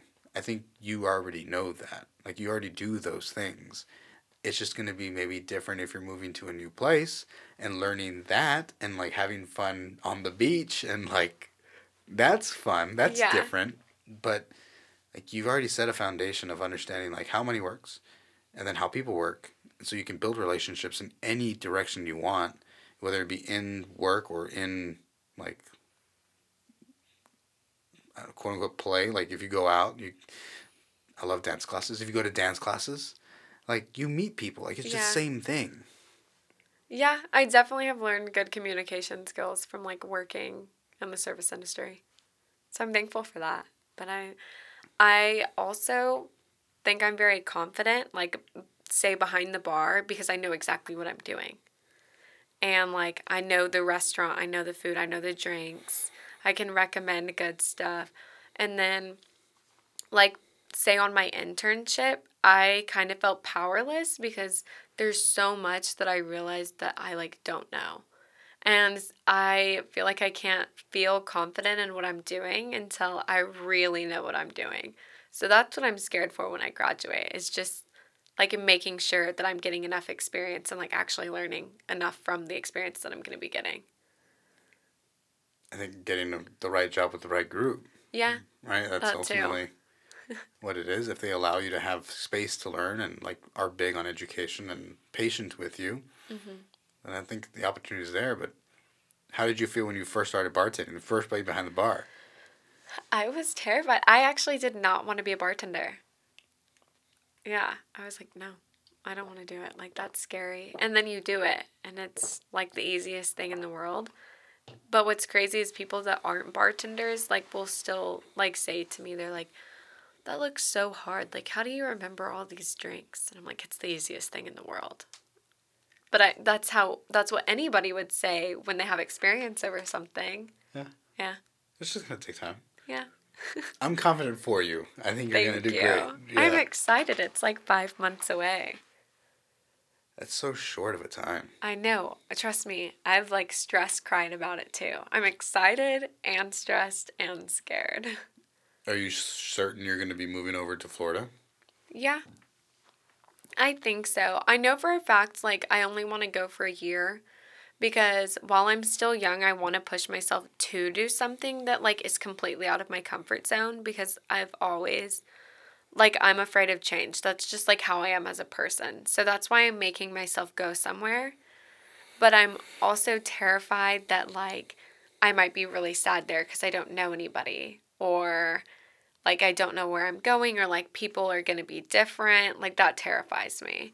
But at the same time, like I want to be able to say I've lived somewhere else other than Texas. Like I just don't want to run home where my family is, if that makes sense. I want to go like do something for me after I graduate. And moving somewhere different was what I wanted to do. So, I feel like it's something that I hear a lot, especially coming out of this town. yeah. And I want to understand a little bit more that idea of like wanting to do things while I'm still young. I understand like doing things for me is important, right? But doing and maybe because I'm I'm still here, right? I never thought I was gonna stay here. I, I wanted to move too, and I'm also not. I'm I'm, I'm adverse to change as well, to a certain degree. I mean, I've changed entire careers now three times, so not necessarily adverse, but kind of what is the let's say you move for one year and you love it That's what a lot of people have said to me. They're like, "You're gonna stay," then it's not one year you're like but you then be- I'll stay. do you do you not love it here Um, I think I've been here too long. Like I've outgrown College Station. So that's why I want to go somewhere else. And I love the people here. Like I love the small town feel. I've always liked that. But at the same time, I feel like this is such a small town that like everybody like thinks that they know everything about you or like I'll go somewhere and they're like, "Oh, like you you bartend." Like everybody just knows everybody in this town. And like I'm love the people that I'm friends with, but I'm also ready to just meet new people cuz I've just been here for so long. And it's one of those it's one of those towns that you just see everybody pass through. Like the majority of people pass through and all of my friends like I'm seeing them like going and working already because they graduated like two years ago on time. And I'm like, oh, I want to go do that, but I'm still here. Like, you know? I don't know. it's, man i think that's fair Yeah. I, th- I wish that i could relate a little bit more and that like have that same feeling my automatic thing is like well what if you're just in the same circles if you're in the same circles and you do the same thing when you get to florida then you're going to see the same people and it's going to become another small town after a certain amount of time That's true. but if i like I, at one point like i only lived on that side of town right i lived near the university and around that area Uh-huh. and then I moved over to this side of Bryan, uh, and then I moved over off eleven seventy nine, and it was a di- like an entirely different set of people, like oh, different town. Like you feel like you're somewhere else. entirely, Yeah. and like the CEO of this company, this guy who sold, the guy who's like triangular um, location, uh, so how people find like how like your tra- your like locations located off of three different uh, satellite systems. The guy lives here. He sold it to Verizon, and now it's like this huge company, right? But or the huge idea, and he just lives down the street. And I think that's like, there's a lot of really really cool people that live here. Oh yeah. That if you're not like, in that space, then it's so easy to get caught in what looks like such a dull college town. Yeah, I feel like I'm still stuck in the dull college town because I'm still in college. But I feel like when you work in the service industry, like I've seen so many different like sides of this town because so many different sides of people like from different areas of the town will come sit like at my bar. So I get to like meet all of them. That's a good point. Yeah. And I don't know. I just like I go to the same places every single day and I'm a very routine person and I recently was like I'm very bored of my routine. And I think it's just cuz I'm just ready to like go experience something else. So, Why that side? Why Florida and not California? so California is really expensive. Fair. Um, I did want to move to Arizona because I have some family that lives there. Um, I just decided it was actually Tennessee, Florida, or Arizona. And I always wanted to live in Tennessee. I wanted to move back up to the mountains. Um, I don't like the cold weather at all, so I decided against it. Sure. Um, I'm also not a really big city person, and a lot of the places I love in Tennessee are very, very small towns where I knew I would have trouble like finding a job or something. So I voted that one out. And then I've gone to Florida a few times for like vacation and stuff with my friends, and I've just always had good memories there. And like the presence of the area, I really liked.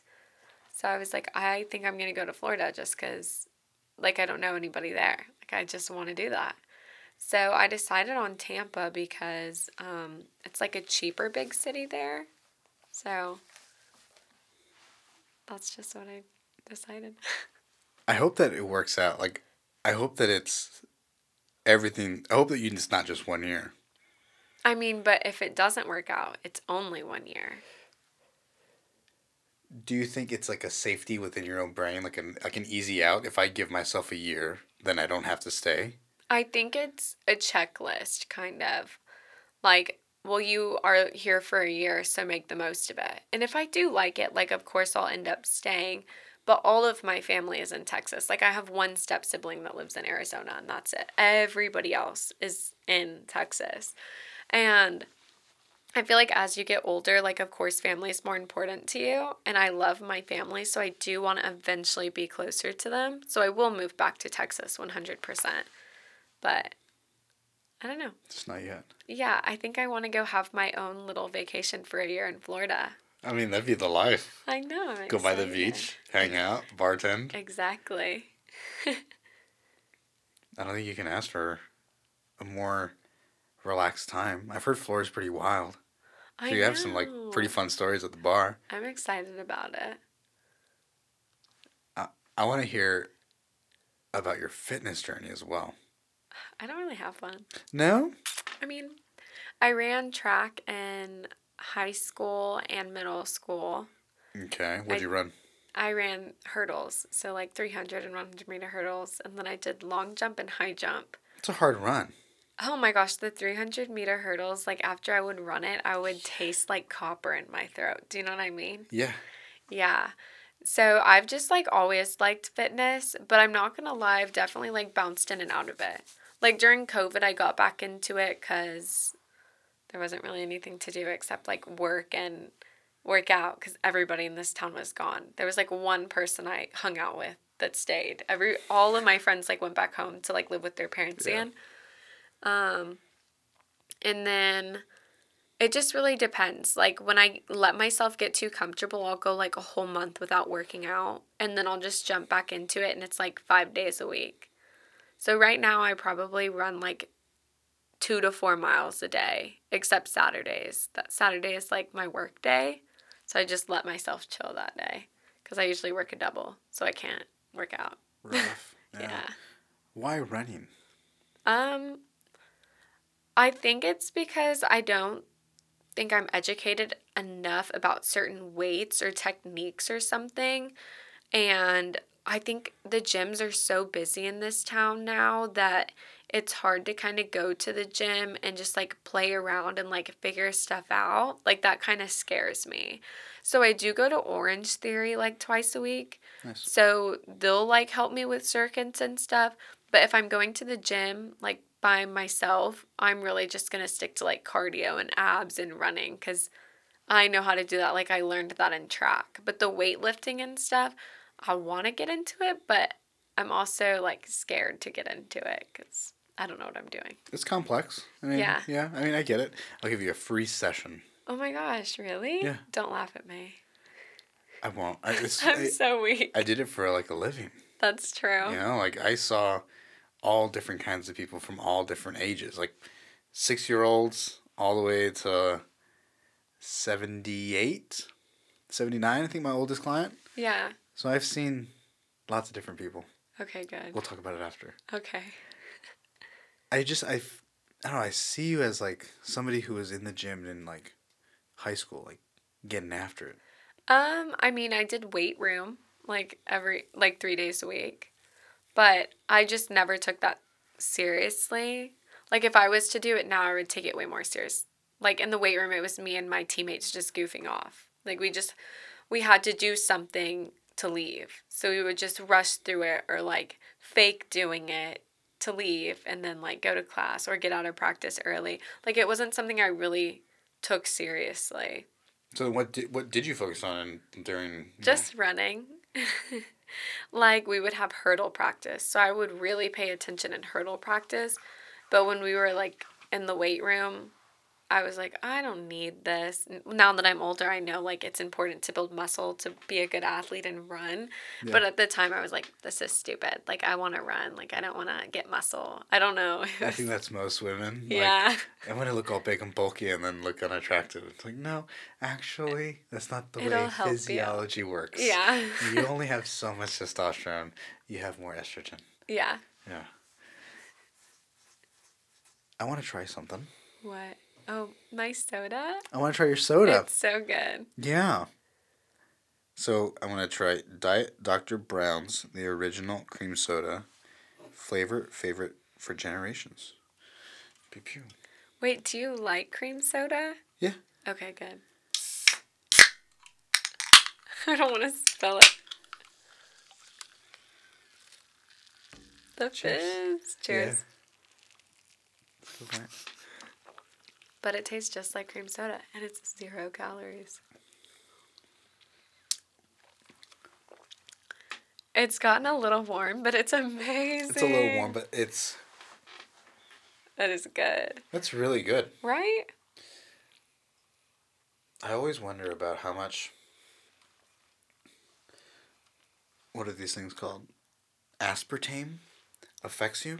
What's that? It's the sweetener. Oh. That's what makes it all sweet. So some people really don't like the the aftertaste of aspartame that sits on your tongue. Yeah, I can kind of taste it a little bit. I don't taste it very much with this one. Really? To be honest with you, I feel like with is, is it I think I guess Diet Coke, you I feel like it's like in your face and then Coke Zero is even worse. I forget what they use in Coke Zero, but not a big fan. I'd rather just have regular Coke to be honest, but I don't really yeah. like to have Coke very often. This is pretty good. Yeah, I'm Yeah. not a big soda person, but I like that.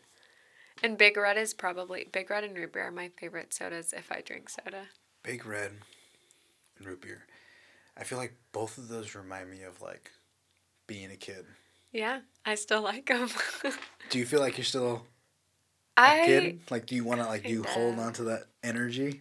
yeah, but I think it's because I've always given myself until I graduate, and then I'll consider myself an adult.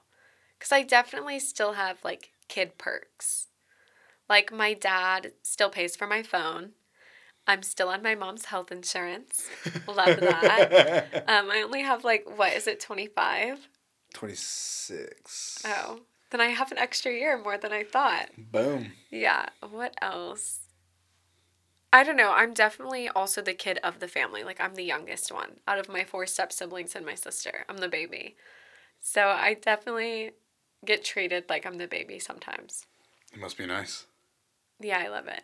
I don't want to say I'm spoiled or anything, but they act more interested in my life than like they do in my sisters because they're all like married with kids and they're like, How's college? Like, what are you up to? What are you doing? Like, I feel like they're kind of living through me when they ask me questions.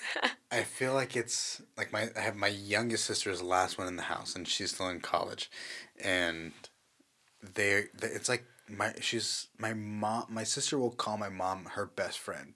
What's up, best friend? What's up, girl? And it's like this weird relationship that I'm like, if we were kids, like if like that would have never been us. Like even my older sister, or not my older sister, but the older sister, still younger, but um, she's number three. And so I'm number. There's one, two, three, and four. I'm number two. Uh, older brother. Uh, one younger sister, Anna, and then Christina. Um, and Christina, they they're just like let her do whatever she wants and like give her all the benefits. Stays in the house, no rent. It's just a and like the communication is different. Yeah. Very different between parents and her versus us. yeah.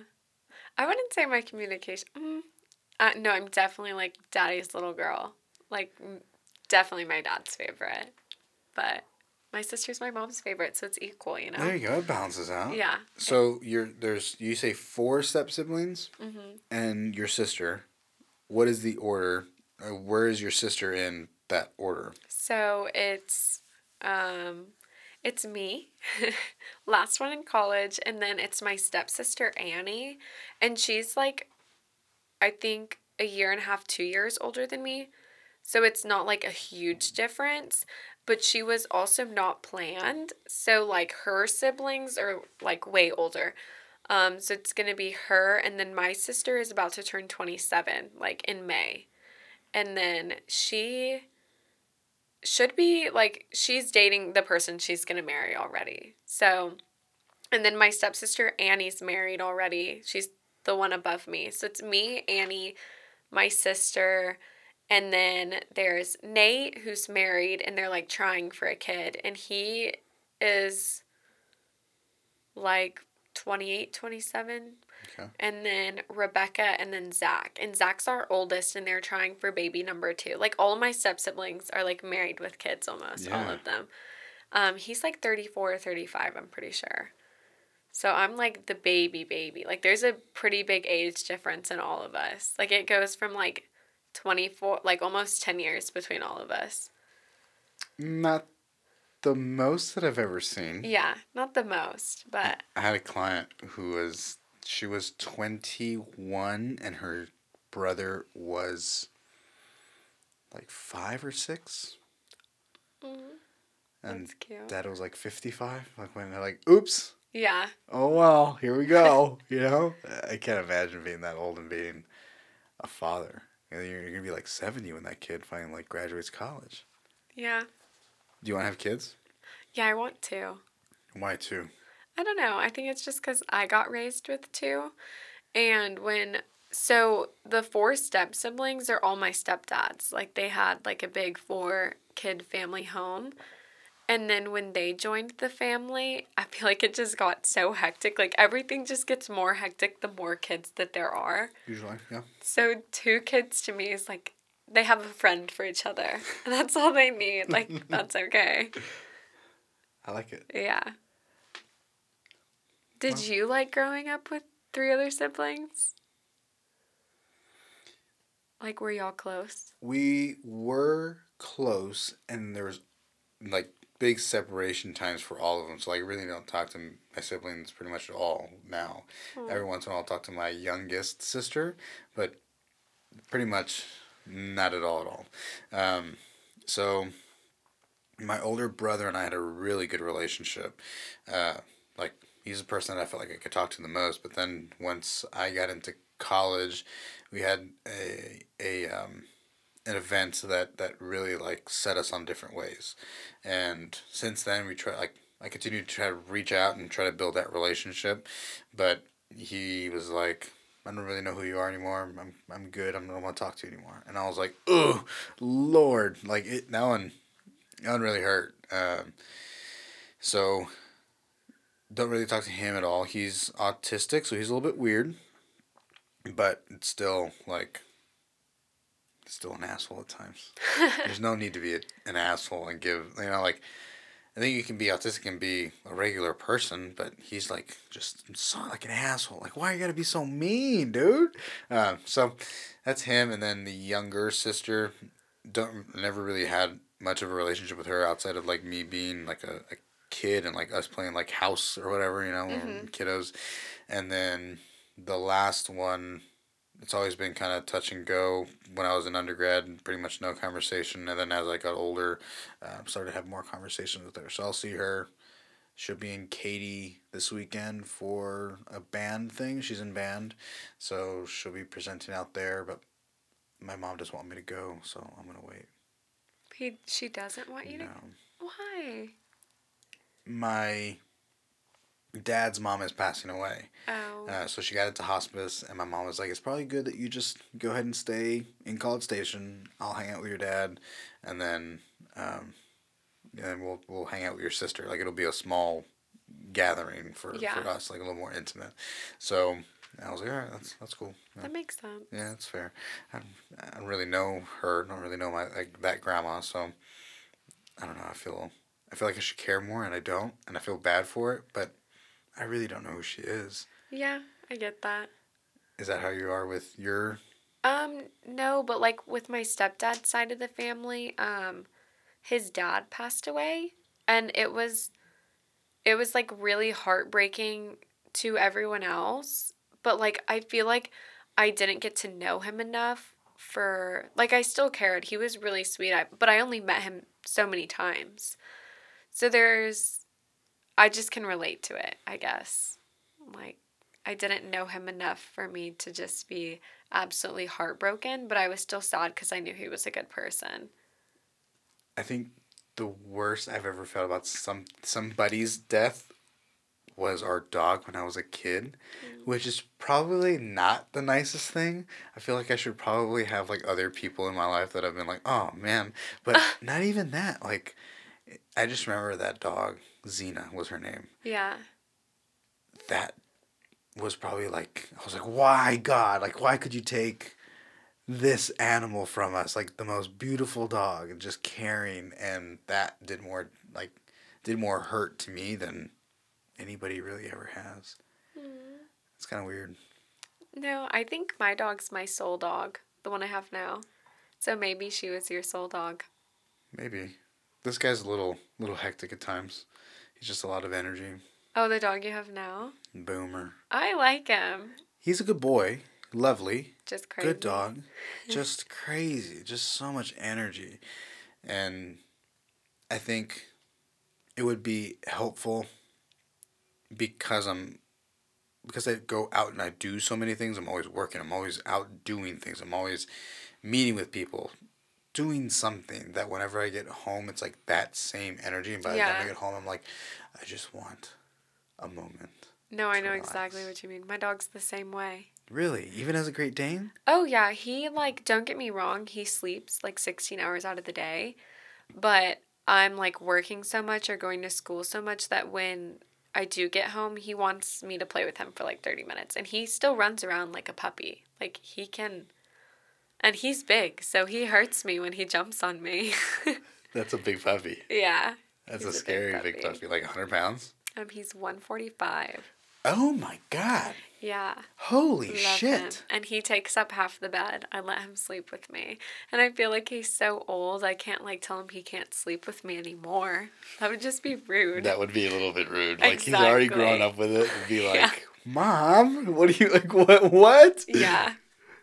Love him. I like I like letting Boomer sleep in the bed as well, and I I feel like I read things you say like you're not supposed to, but I don't know, like he's not gonna last very long. He's not, you know, like he's only here for a very short period of time, Yeah. and I'm all he's got. You know, it's just me and him. So Yeah, that's how I am with my dog. Like if I had a boyfriend or a husband or something, I wouldn't let a huge Great Dane sleep with us. I'm But sorry, but you're you're off to the side now. Someone's replaced you. Yeah.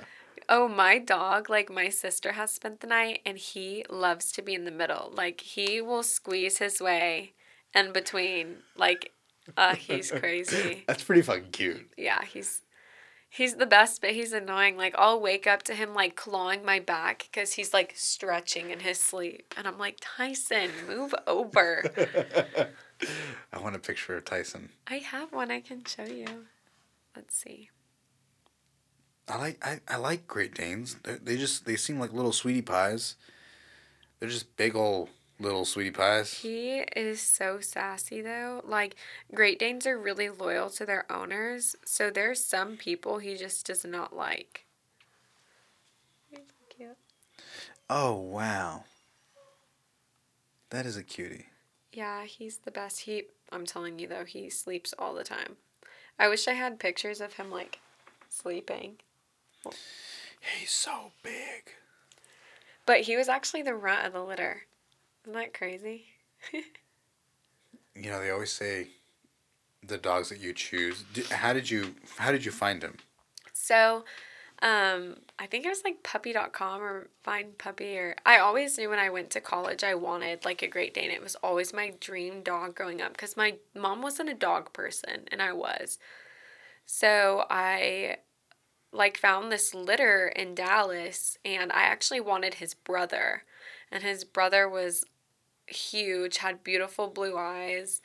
Um, and I was like, well, I want him. And the lady was like, well, you can't like claim the puppies. Cause I wasn't like, I told her I wanted a puppy from the litter, but I couldn't pick it up for another two months, like until I moved into my first like college apartment by myself.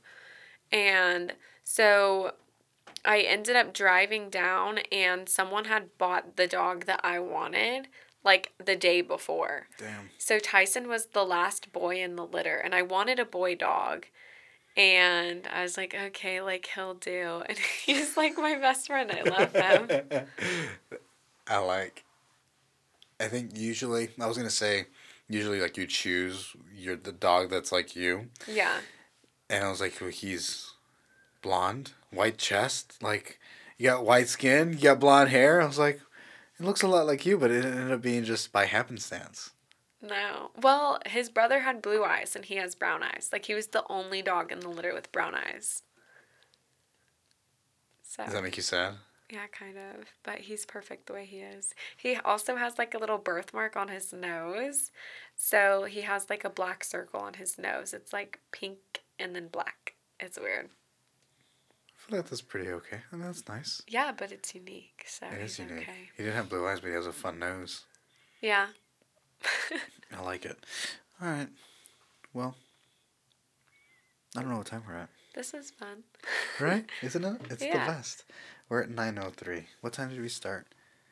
I don't even know. Maybe like 7:30? Probably something around there, right? Because you, Got I sent you the wrong place. On You didn't. Your neighborhood just doesn't exist yet. it doesn't, and it kind of makes me a little frustrated because getting mail is hard, which shouldn't be that hard. Because they dropped it off next door. oh, well that's weird. I just couldn't find like it just doesn't recognize your street yet. But like if it was bright outside, I could have found your house. Yeah, I, I it says twenty. Like it says the address on the thing. Like my numbers are on the thing. So the fact that they didn't get it makes me a little sad. I am really excited. When I before today, I used to do that, and it would make the it would make the this guy like ring super loud. You could hear these guys very loudly inside your earphones, but now it doesn't do anything. oh, sweet. I bought a bunch of stuff for this podcast, or not for this podcast, for the for the podcast, but it ended up getting here today. I was very thankful. Oh. Um, but these little things, and then the cameras, and then uh, these new cords, um, that new thing, the the actual stand. Hold on.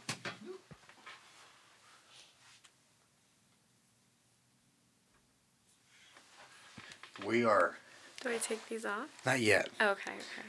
We're three minutes out Of what? of two hours. Oh, really? Yeah. I didn't even know we'd been talking that long. Isn't it the coolest? Yeah, kind of. You're really easy to talk to. Thanks. But it's also my job, so. You're, and, and I think also the video. I I, st- I still think that like, content creation also helps. Like, your communication and like the way you phrase things and like all of that. I think makes it better. I don't know if you think it does, but like it makes like you're choosing your words. Like you know, like I don't know, maybe you're not, but I was like, you said that really well. Thanks. Yeah, there was a lot of times where I was like, wow, she said that really nicely. No, I feel like that has more to do just because like I talk to people every single day. And sometimes being behind the bar can feel like a little stage. Like you have to be careful with what you say. Or you have to be um being a bartender, you have to adapt and change your personality to the people that you're talking to so that they can have like the best experience. Like that's what you're supposed to do. So I feel like I've just learned to talk in different ways than maybe someone that hasn't worked in the service industry talks. I don't know. I think getting the opportunity to talk to lots of people, That's true. doing this for long periods of time, helps. I think. I think uh, also like I'm saying like I don't know, both things are really cool. I like podcasting because it gives you the opportunity to, even if this thing never grows, which we're growing, so it's kind of cool. But even if it stopped, then I still have the opportunity to meet people of all different walks of life and have a conversation with them and learn what it feels like and looks like to have a good constructive conversation mm-hmm. even if it's like weird in the mix but you like you get to read people and get to understand them and then i think also like they get to understand you a little bit like that so it's very like eye-opening for both parties but i i, I like it a lot Have you ever taken a philosophy class? Mm-hmm. no, i've never taken a philosophy class but i've studied some philosophy Really? I took a philosophy class because we it was just like a class we had to take. yeah It was like one of my favorite classes. Tell me about it why Oh my gosh, I can't even like. we had textbooks and you would just read them and they would tell you certain things that people would do. And I can't like remember them off the top of my head because it was like three years ago. What is the meaning of life, Avery? Oh, um, sometimes I, I'm like, I'm bored with life, so I couldn't tell you. And then other times I'm like, life is so fun right now. It just depends on my mood. So then, what does life mean to you right now? Um, I don't know. I'm one of those people that's very goal and goal oriented. So, in order for me to like have a good happy week, there's like little things that I like to check off. Like the thing, and they're not even big things half the time. Like this week, I had three goals, and it's to clean out my car, like detail my car. Um, I want to try Indian food for the first time, so that's on my list. Nice. I've had like curry and butter chicken, but I really want to like try some different stuff. Okay. And then the other thing was to vacuum my room, which I haven't gotten to yet, but it's on my list. It's on the list. Yeah, so I just like I guess I live for things that I just like make a little list of things to do each week. Are you a list maker? Like, do you like to scratch off? Like, does that give you value, or like? Yeah, look, I have a digital one on my phone, so it's like right here. And then you just it says clean retainer. I did that today. So I clicked it off. And does it like? Can you like physically scratch it? Like like You like double tap it and it'll just write a line through it for you. That's kind of fun. Yeah. If I'm gonna do a list, I like to like. See, that's how my planner is. Like my if you saw my planner, it's like crazy. Ev- Everything for any day of the week is like written down my planner. That one's just on my phone, like so I can look at something on my phone, but if I lay out my planner, like it's crazy detailed. Very type A. Yeah, love my planner. But my sister's the same way, which is crazy because we didn't learn that about each other until she was like, Your planner's so cute. And I was like, Thank you. She's like, Look at my planner. I was like, Oh my God. And that was only like a year ago. And now we'll just sit, we'll sit and send pictures of our planners to each other like each week That because we just think it's fun. weirdest and funnest, funniest thing. yeah, I'm very organized about things. So. Down to what extent? Like, do you know day by day exactly what you're doing? Like, pretty much like hour by hour or time Yeah. blocks. hour by hour. Like in my head mentally, I'll plan it out for like the whole week. But that's how I know I'm like getting the things done that I want to get done. So, but that's also me being stubborn. So, I think that it's kind of the right thing to do. Like, you've create your own schedule. yeah. It ends up usually benefiting. Like, if you know you're gonna work out today, like you've already scheduled time for that. Mm-hmm. Do you schedule the time you're gonna work out? So, um, yeah, I usually go like after each class ends for the day. But with Orangetheory, you like have to pick a class time. Yeah. which I really like because then I have to be there at a certain time. Like I don't have any time to slack off. But if I'm just going to the gym to run, I kind of just figure out like where I have like a 3-hour gap. So I can go run, leave the gym, go take a shower, like change into clothes, then I'm good. Before we leave, Yeah. we're gonna end here soon. I like to think that we all have little nuggets of knowledge Okay. that we can take from each other. Oh no. Whatever you'd like to leave us with as some sort of thing that you've learned or you're excited to continue to learn about as life continues on. And whatever you that's we're gonna you're gonna end us off. We're gonna say bye here in a little bit, but you have the last last word here. I think the most important thing that I have like learned since I've been in college, um, I think it's definitely more important to value relationships than money. And don't get me wrong, financial security is like amazing. It's a great feeling. But like life is literally about the people you meet and the things that you get to do. So stressing about like how successful you might be one day or how much money you're making I don't think it's worth like as much as genuine people in your life. Thank you. Love you. See you next time.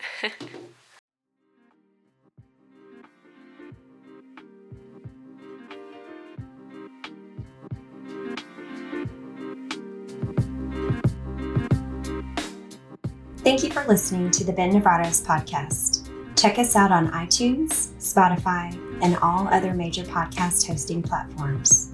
Be sure to leave us a five star review on iTunes.